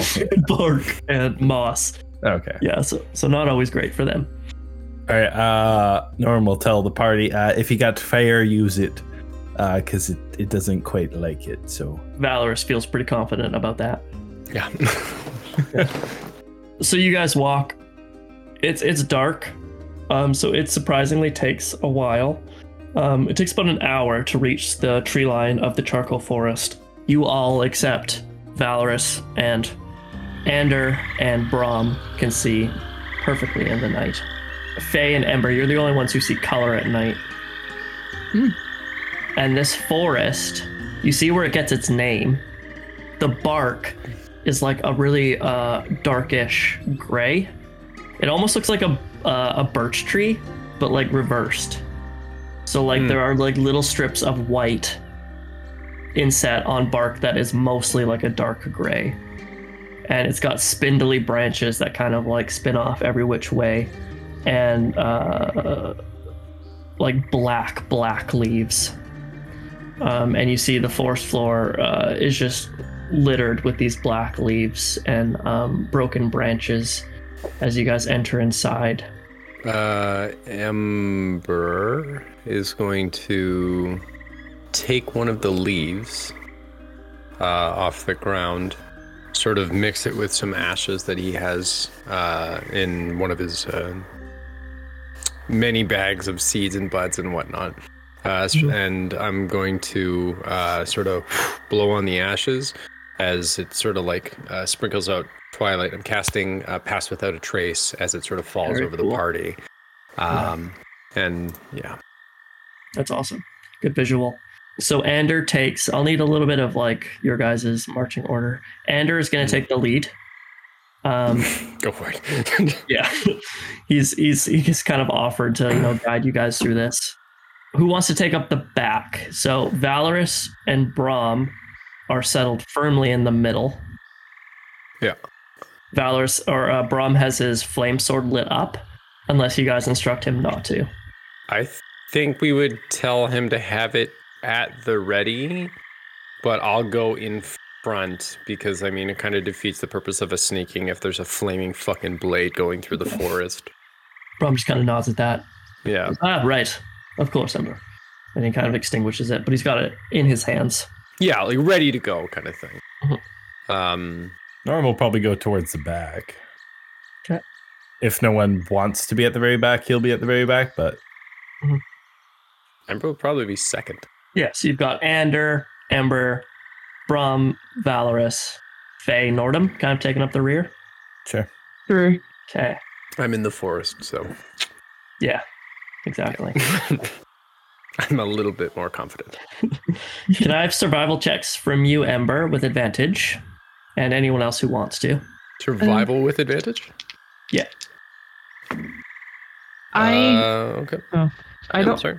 Did you ask me to roll a history and I immediately forgot why? Yeah, why were you going to roll history? It was. Um, Right? Like it was a sixteen, but what was the history for? I started talking to Nordhum. Yeah. Uh, I uh, don't even remember. Stop the recording and check back. Kidding. there's something to do with. No, I totally forget. If it comes up, we'll bring it up. Yeah, I mean, I think Faye's looking for um tracks of that um fungi decay stuff. Mhm. Um, that's what she's looking for either way. But she will, yeah, we'll roll survival for sure. Uh, 23 for Ember. 23. Okay. So Ember, um, you actually you see Ander kind of stops for a minute and he kind of gets to one knee and he starts looking around and um, he kind of stands up and he's just it's it's not for sure, but you know he's looking for a trail. Hmm. And immediately, you, yeah. imme- immediately you're like, oh well, this is the way the dragon went. Yeah. And you just kind of like, you know, probably touch him on the shoulder and kind of give him a Just a light tap hand. and yeah, yeah. tap and tap and point kind of thing. And you see that like right then and there like you have like earned this ranger's approval. You found something that he was struggling with and that he finds that impressive. So the two of you kind of take the lead now side by side and you follow this trail. Faye you're looking around for this uh, particular fungi. Mm-hmm. and you don't have any luck because as the further in you get, um, and even Ember can attest to this, you get a, a sort of sense of home, Ember, not nearly on the, the same scale, Yeah, but um, a lot of the plants start to glow with a bioluminescence. Fungi of all variations um, grow. Some give off um, weird strobes, like pulses of light. Um, you see the odd bird or butterfly flutter past your guys' heads with uh, wings um, glowing in the wind, and the odd pool of water that seems to be uh, lit from the bottom up. But unfortunately, Faye, you don't get anything of the particular fungi that you're looking for. So you guys walk for about half an hour, and then it starts to become really obvious. There is entire trees knocked over. There are more and more obvious footprints, Ember, and you kind of look up at one point. You and Ander stop, and you can see the tree canopy has pretty much been like ruptured. Hmm. And all around it in this one particular area, um, you surmise that this dragon crashed and broke these trees and rumbled and ruptured this ground. And now you have a very easy trail to follow as it didn't, you know, try to gain flight again as it's walking through the forest. And so you follow that. Yeah. I was going to say all of this is relayed via mimicry with hand signals. For sure. and I'm assuming everyone's probably keeping an open eye of their surroundings. Mm-hmm. Yeah. yeah, we're about to go. We're being quiet and trying to go into a dragon's den, of course. So can I get survival checks from Nordhum and Faye? Do we need to roll any um, stealth checks by chance? Uh, I'll call for it when you when it's Okay. needed. Not yet. Not yet. Do we have advantage on these stealth checks? You do. Or this is- Faye uh, does. this is I survival. Uh, survival, I mean, that's what I meant. Yeah. Well, Norm got natural one plus two, so three. Well, Uh, Faye got a six plus three, so nine. Ooh. Honestly, you're both just captivated by the beautiful uh, glowing things. It is pretty. It's pretty in here. There's no know about it. Fascinated by the nighttime creatures too. Oh look, Don't eat that. owl. Don't eat that. I will roll two d20s for the other two boys. it's all Okay. super poison. Um, Brom is actually proving his worth here, and he goes, uh, "Hey, just, just if anybody cares, there's a set of tracks over here," and he points them out. They are humanoid. Um, it is clearly a boot print. Smallish, biggish, like medium-sized creature or humanoid. uh, akin to like Valoris and um, Brom's foot size. And curiously enough, it is leaving the the area in which you guys are traveling towards. Hmm. That is interesting. Do we split the party? No, of you. no, Fuck. Fuck. more of them. No, no, no splitting. We're in a forest that we don't know. We're not leaving each other. Okay, okay, okay, Dad. Sorry, Dad. Uh, which way do we want to go then? Do we want to go so these these the smaller tracks or the crashing crash landing tracks? Probably the dragon, but Well, wh- so we're looking for an object, and why do we exactly think the dragon has the object? Well, I don't. Well, I don't think the dragon has it. The the halfling that had it encountered this dragon, so we're maybe in at least the right area. Whether or not the dragon would have dragged the body back to his nest for late time late time dinner snacks or right. So somewhere uh, else. I can do some things that will kind of settle this a little bit, but I need everyone to not move for like three minutes. Like, by not move, like how much can we not move? Like, don't move. Like just like a step. Could- Like I might sway. Like, wind. like, like, stand there and breathe. And Okay, that I can do. Light sway. That is it. Nordhum's just probably con- like always at a bit of a buzz, and that's why he's swaying. yeah, it's fair. yeah, exactly. Um, It's good to have a canonical answer to that. so Ember's going to stand sort of at like where the two paths would diverge. Mm-hmm. Yeah, yeah, okay. S- super quick, as quickly as I can, which is going to be 12 mm-hmm. seconds. hmm I'm yeah. going to drop pass without a trace. I'm going to cast locate object if it's within a thousand feet.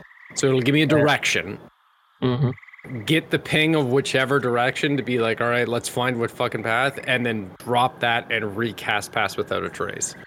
oh boy. Not not to be a rules uh rules Lawyer. person. Rule yeah, law, rules lawyer. Because I was thinking about doing that too, but at least mine says you need to have seen the object within thirty feet.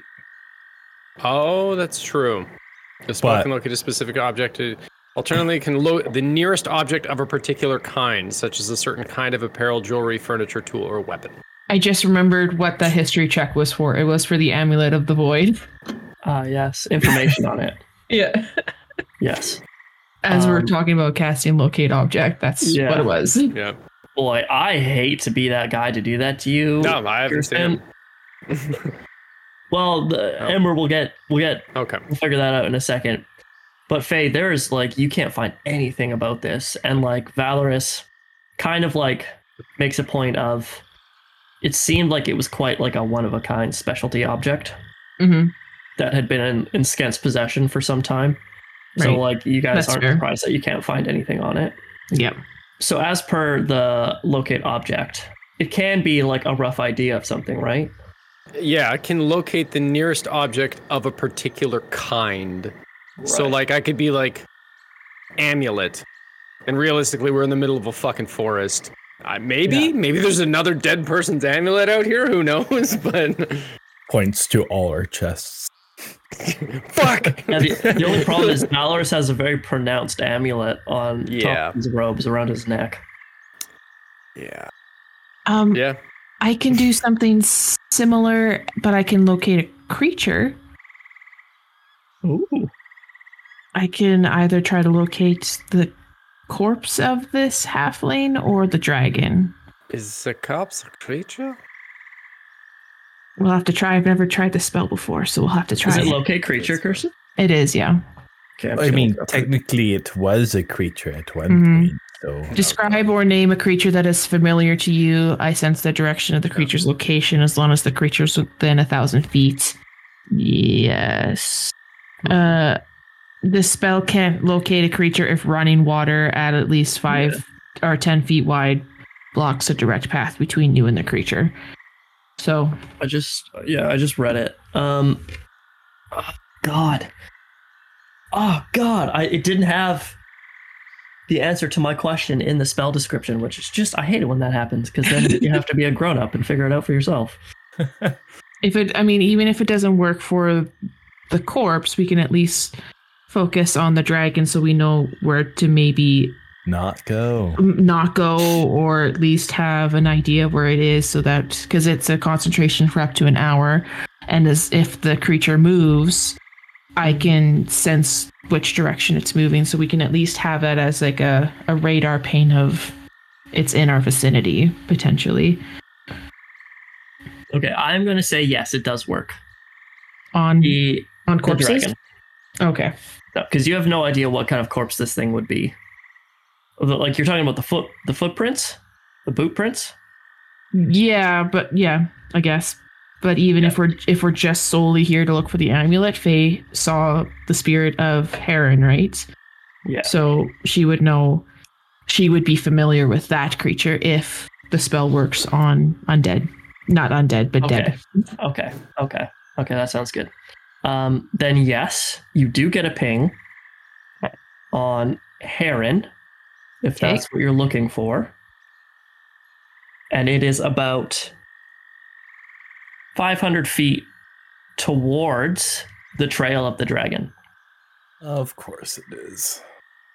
This is like a weirdly complex with the boot prints, heron, the dragon, of like these, these spells, but I think this works out the best. Yes. Quinn was the And he is not moving. Sorry. Sorry Yeah. to interrupt. was the option that you were telling us about earlier was about splitting the party. No, it was not at all. Okay. That was the gift, yeah. gift to the DM. so Ander looks back to you guys. And he goes, I'm here to serve you. What do you guys want? Want to follow We're the all having trail of the dragon? over what spells to Yeah. I we uh, uh Faye's eyes are like uh glowing that's uh, light twilight celestial glow. I have this as she's like casting this locate creature spell. I have this for at least an hour. So if we want to follow the footprints we can. And if it leads nowhere or if it leads somewhere else. or if you all had enough adventure, we could uh, just go back the way we came. Nordhum, I thought you would be one for excitement. I I am, but we have a job that we are currently doing that I don't We're doing want. one. We're Yeah, this- multitasking. This is this is like a a silly side quest that That's Yeah. worth a lot of gold. Yeah, Valoris is like, that's worth 5,000 gold pieces, Commander. Yeah, and I think that's just going to go straight into your pocket. This one, so Oh, no, no, it is not. I am happy to share. I've said uh, several times out loud that I will be happy to help fund the Red Willow Guild going forward, yeah. which Kyle actually has. I'm, Yes, he I'm not just saying that. He has said that. Kyle comes back. What did you tell? What did you say? I said. I said no such thing. Aye, fine, fine. We can check out both directions at least a little bit to see where we need to go. It's hard to tell at this point when we're at a fork in a road. Main hmm? objective first, secondary second. Cure amulet, check out Sing afterwards if nothing goes wrong. Yeah, Yeah. Val- Valoris says if if you're pinging Heron up here and he was the last one who had the the amulet, then that's where we're going. Cool. Okay, let's go. I I guess Faye takes lead now. All right. So you take lead. Um, no survival check necessary, but I will get those stealth checks from everyone. And pass without a trace is still up? Question mark. Okay. Correct. It's up for another 30 minutes. Flat eighteen for Nordhum. Is that adding your 10? My ten. Nordhum? Oh From, no. From pass? so no. Right. Uh. So twenty-eight. 28. Four. Nope. Twenty-four total. I have a Alright. plus six and advantage. Oh, and add plus 10. Okay, so that is 32. All right. So you all roll big numbers. Surprise, surprise. Pass without a trace, yo. It's Hell great. yeah. It is great. So you Faye, you're leading them through this forest that is becoming gradually darker. The bioluminescence begins to fade away, and the destruction around increases to a certain extent. And this continues for about five minutes. And then you see uh, a clearing with the lusciousness that is comparable to what you experienced in the Everspring Glade. It is pure, raw nature, boosted and fed by magic that only a dragon can harness. And a natural den has kind of sprouted up. And you see a dragon, a timber dragon, that fits the description. It is wrapped around almost to make like a bit of a crescent shape. It is soaked in bright green blood that has already begun to sprout um, small trees, moss, every kind of fungus you can imagine. And you don't even need to make any kind of check to realize it is not breathing Oh. that this timber dragon has passed, and it is circled around a small bed of grass that is holding or being held up by twigs. So it almost makes a bit of a cradle. Mm-hmm. And there is a head sized egg just sitting there. Mm.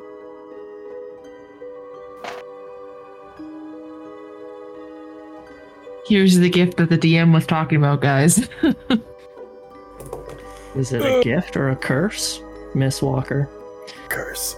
Curse. Kirsten wants to pick up the egg and have a little dragon friend. Norm's gonna get like some cloth, extra cloth, and kind of make a bandana out of it, just in case any random spores pop up. Smart. Because yeah, Mhm. you do see already this dragon is like rapidly decomposing and turning into an extension of the forest. So perception checks probably from everyone.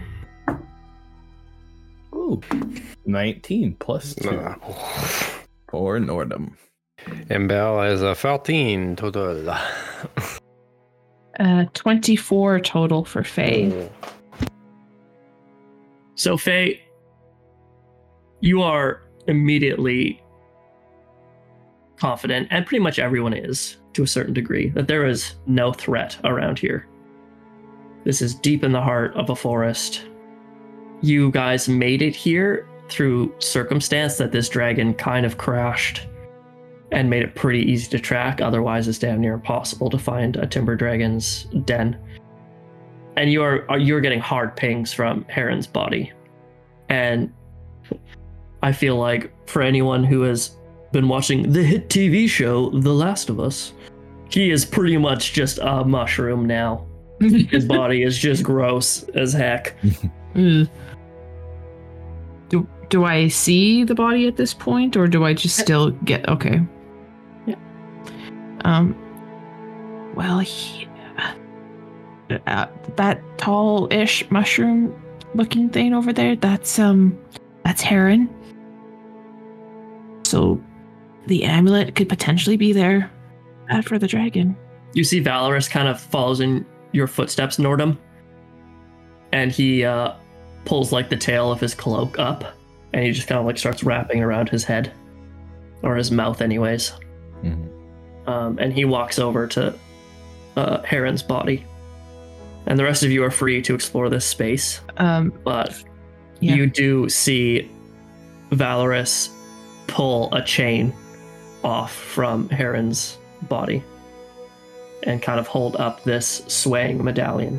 uh, Faye would reach into her pack and pull out her um her owl like doctor mask to I just fucking love that mask. It's just so cool. um so that now her face like eyes nose mouth is covered and contained um and we'll follow valoris and just to confirm that that is in fact the amulet that we are looking for she has no idea but yeah. So you walk up to it with him, and he pulls it off, and he holds up the medallion for the two of you to look at. You see, it's like uh, it's like a two-pointed diamond, so it's got four four points, Mhm. and the north and southern tip are quite like elongated. So it kind of just looks like a stretched out square, essentially. mhm. Um, but inside is a swirling vortex of uh, grayish smoke. And he looks at you and he goes, I think we found it. Yeah. I think I would say it's safe to do so. Looks around and is seeing if the spirit of Heron makes an appearance here. So it rises from his body, Heron's spirit, hmm and he goes, Thank you for honoring my quest. Why'd you steal it? Greed of the living will cause anyone to do anything. This is where greed takes you. And Lord Scant is its rightful owner? He is. Okay. Well, peace be with you, and may the caretaker take you to your to your eternity. You see, he kind of like closes his eyes and he just kind of like is almost pulled backwards into one of the trees and is just like fades away. And you see Luna looks up at you from the ground and they just give you like one long, uh, slow nod. Oh, it's nice to actually send spirits instead of holding on to them. Um, we got the amulet, guys. Good to go. I don't know what you want to do with this egg. If anyone else is doing anything. Norm's probably just triple checking, make sure the dragon's actually dead. Yeah, just Yeah, you kind of you go up to it very cautiously yeah. and um, you see like you know its torso doesn't move whatsoever you don't hear any inhale or exhale of breath and i mean this thing is massive Yeah. of course He'll probably like poke it with his axe a bit. Just Yeah. like it's dead. Yeah. Spores. Dust of spores. Uh, then he might go just check out the egg and look at it and see what's. okay Ember's already taken it. Oh no. has ember grabbed it Oh, when he went to look at the, the dragon, I held my breath uh, and walked up, put the egg in a satchel. There is no satchel you own that fits this egg. Oh yeah, I guess it's the size of a head. It's under my left arm. It's under my it's under my metal arm. Yeah, it's it's quite large. You feel Hmm. it is hot to the touch. Of course.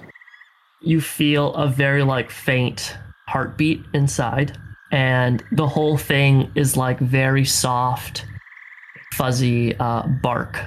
Um. So what's what's your plan here, Ember? With uh, with the egg. You I see, have not thought and- that through. Ander actually pipes up, Hmm. and he goes, "Well, I suggest you think it through, friend. If that thing hatches, you're responsible for it. It'll think it's you're its parent for life." It shrugs. He asks, "He asks you, do you mean it harm? No. Are you telling the truth, or else I'll need a deception check." Uh I can give you a deception check, but I'm I'm telling the truth. Yeah, if you're telling the truth, then he will nod. Oh boy. Um. Well, there's there's a. I want to say there's probably a. Probably can't keep that in the guild hall if you do plan on keeping it. The plan is to get it to a different place where it's not near roads, so it can make its lair in a place that doesn't deal with people. You want to go deeper into the charcoal forest? No, this place sucks. Oh, okay. It's pretty, it's very pretty, but it's also kind of we're getting kind of close to three gates. The only Mm. problem is I don't know if it will get the skills it needs to survive without a parent. For a later time. I'm not really sure on how uh, dragon adoption Hmm. uh, kind of thing works. So There's like a, a rescue society for dragons or something like that. It's the DAA, the Dragon Adoption Association. There you go. oh.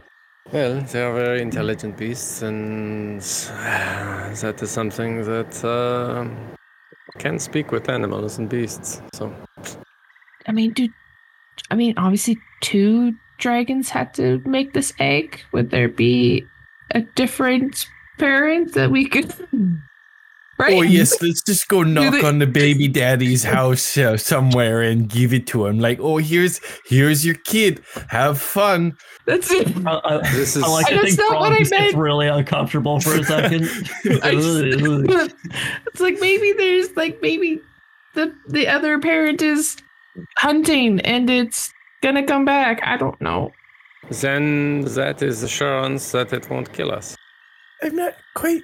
I feel like that might be more inclined to kill us if we are carrying its egg away. But It may be more inclined to find us, but if it sees that its egg is threatened, then they're not stupid creatures. no, that's that's true. They're definitely not. Hmm. But they're also not necessarily the most nice creatures. Would you rather be wandering through the charcoal forest with a potential other dragon out there with no bargaining chip, or with a bargaining chip? Uh, to be honest, neither, because that's what I originally wanted. In autumn, we have to cross that gouge, um, anyways, and we're here. Yeah, yeah. Let's just get I, back. I'm gonna throw in a fun little like tidbit. Uh, I'm gonna be David Attenborough for a second here. Nor- Nordhum, when you were reading up on timber dragons, Yeah. the father doesn't stick around. Oh, there you go. Rude. From what I read, the father doesn't stick around, so most likely the other parent isn't going to come after us because it's not here. So that's that's what they said in the book. So maybe this one's different. I doubt it, Aw. but Uh, yeah. Deadbeat dad and all. I mean, I'm happy to have a dragon egg with us for a little bit until we find a better home for it. yeah. does it? Do, do you need like someone to sit on it? Does it need to be warm? Like It's, I, do you think I know that? I'm 23 years old. I'm, I'm not just saying, st- What if you sit your fat ass on this and break it? this is a lot of responsibility taking this egg. oh, That's what I'm saying. You see, This just- comes up. It's just as in And- the pet that you just get to have fun with. I'm not. He walks up to you, Ember, Hmm. and as he's walking up to you, he like, kind of like dashingly takes off his uh, big wool cloak, and he- as he does so, uh, a bright uh, medallion is revealed, and it is uh, the sigil of Aina. And so then you get the impression that like this dragon is probably like very sacred to him. Hmm. Um, Oh yeah. and he just kind of like offers to like wrap up the egg for you and give it back and he goes since you guys since you guys brought it up i i would keep it as warm as possible and i did notice there was a dragon blood fella with the caravan he might know a thing or two So we're hardly making headway. What that do you mind if we get the hell out of this forest Right. I- I, was. Yeah. I that's agree. So yes, that's, that's very yes. Do we want to check out that other tracks, the humanoid tracks? They were leaving this crash site? That's Can um a tad worrisome. Yes. is it the same boot size as the uh gentleman that is A mushroom? Mushroom? it is it is actually comparable yes Do y'all think it was just maybe him and he got somehow dragged back here? So the dragon crashed. He left the site. Then somehow ended up where the, the dragon is dead himself. Or maybe he was on the run into the forest and then he was on his way back and got taken back with the dragon. Follow for five ten minutes. See if it turns out anything. If not, uh, How about I just grab his boot and we'll we'll measure the size of the boot That's on the way that- out. all right. Hold your breath. Norton will grab his boot off his foot. nice He grabs his boot It's uh, super yeah super gross Uh, foot definitely comes with it. Uh, The bone is just so brittle. Um, Norm's just going to hold it at an arm's length all the way. get like a Um, twig, hold it in the boot. Thing.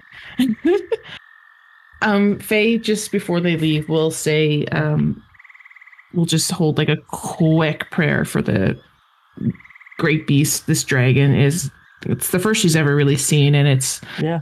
uh, uh, amazing. Despite what unfortunately happened, she ima- imagined they lost the the fight with the uh, giant. Is probably what happened. So Mm. she just gathers up some like wildflowers that that's in the clearing and just lays it around its head and You see that Piece- those pieces out. wildflowers instantly decay. take root Yeah. Oh, okay. and start to grow. And grow fast, mind you. And it does appear to be a, a beautiful tribute as you leave this already uh, impressive visual. And you guys make way out of there. Um, you get to the uh, boot print track, and it's slightly smaller, Nordhum, the boot that you have. of course it is. However, I'll save you the trouble. Okay. You see from like this vantage point around like the next tree, you just kind of see like a shoulder like sticking out. I'll just go. Yeah, you gotta like carefully investigate it. Um, same thing. You think this was probably like a companion Mm. to uh, Heron, and they have succumbed to the same fate that he had. This is just one big gash across his back, but has the same kind of fungus spores uh, growing out of it that has pretty much all but consumed him. Uh, oh, yeah, it's consumed him, so we probably can see if he has any goodies on him. No, you, you think like even Heron for the most part was more mushroom than man. Yeah. Okay. than halfling. So yeah. Um, but yeah, you guys, if all uh, parties are happy, make it out of the charcoal forest and back to your caravan. Um, and Faye, you know that there's actually still quite a few hours of nighttime to go. All things considered, it was a quick in and out journey. Mm-hmm. You Nice. see uh, Dutch and his roadmate are just scratching their heads, still at this uh, great gorge, a gouge of land. The caravan is all but quiet. The fire still roars, but everyone is fast asleep. The halfling and gnome brothers, which now kind of strikes you guys as odd, is that they introduce themselves as brothers, even though they're different races.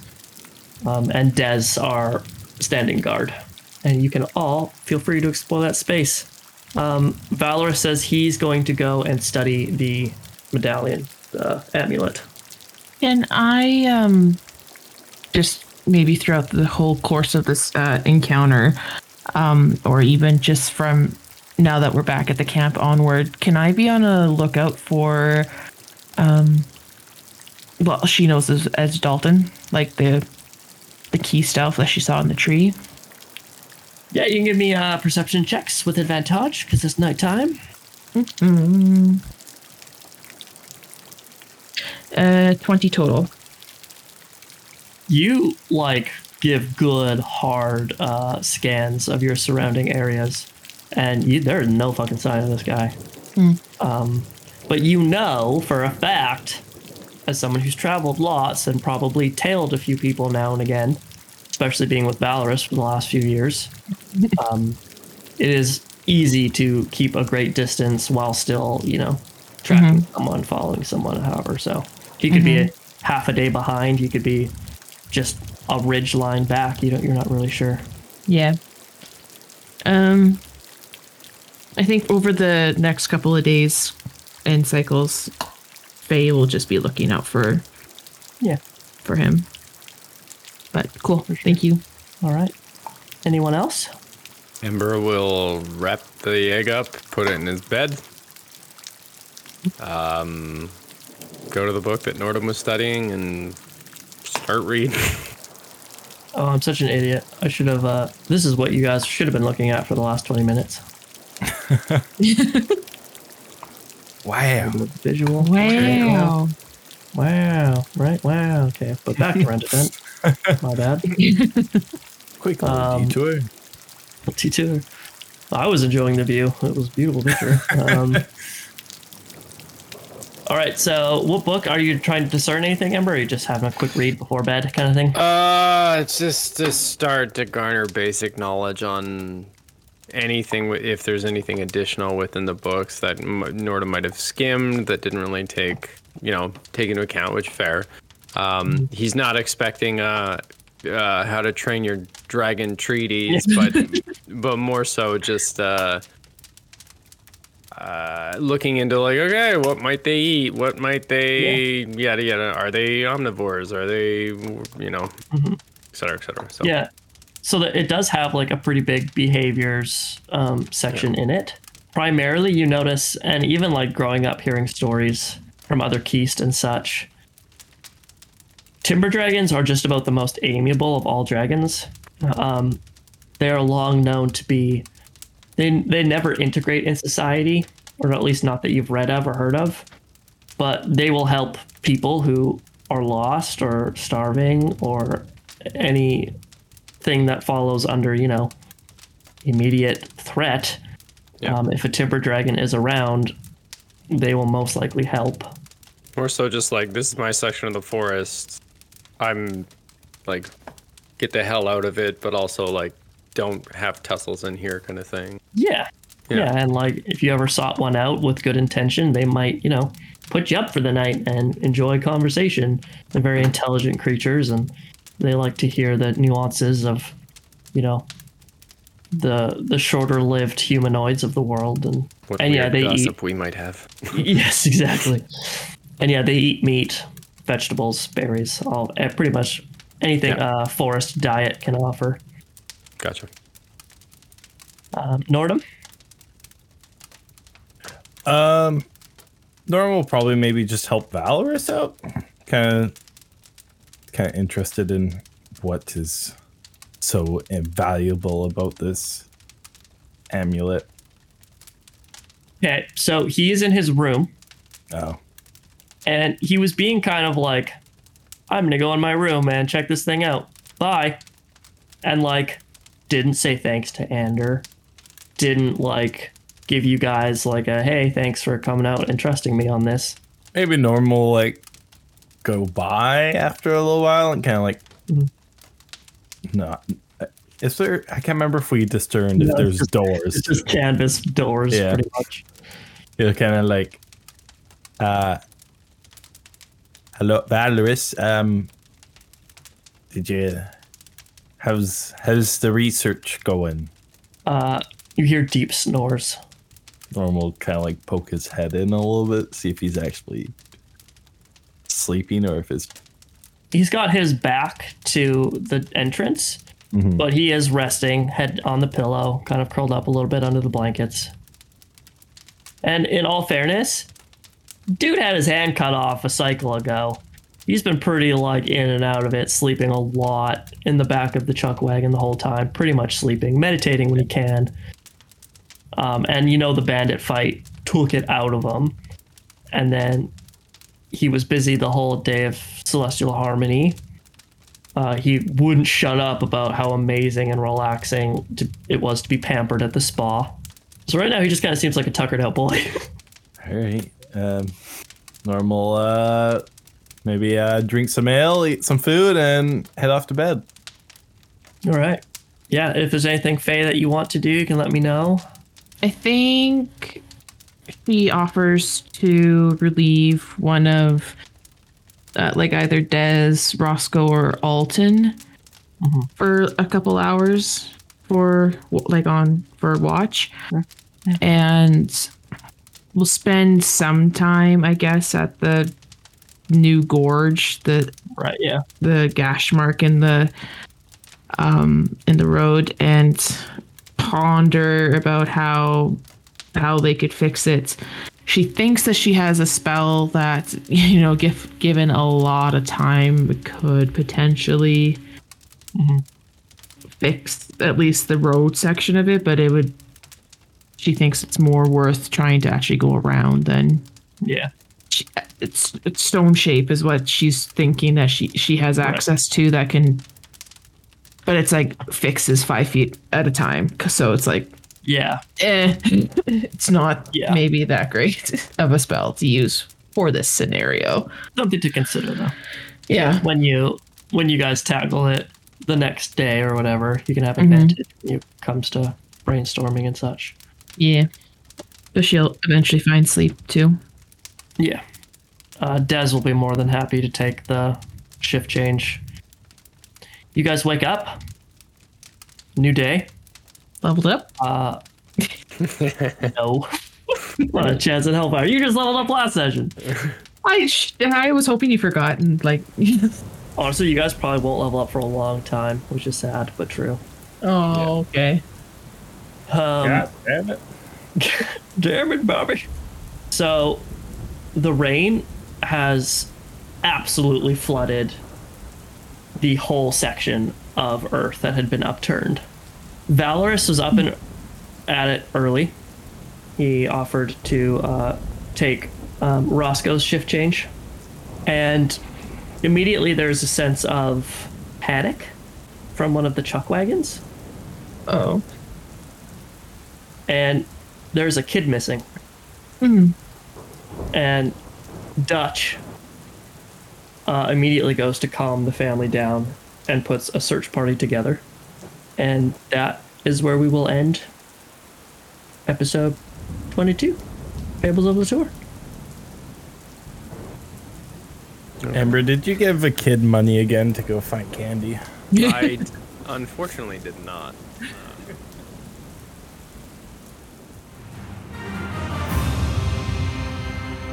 We hope you enjoyed this production of Fables of Litore. Be sure to subscribe so you don't miss any future episodes, and give us a follow on Facebook and Twitter for any future updates.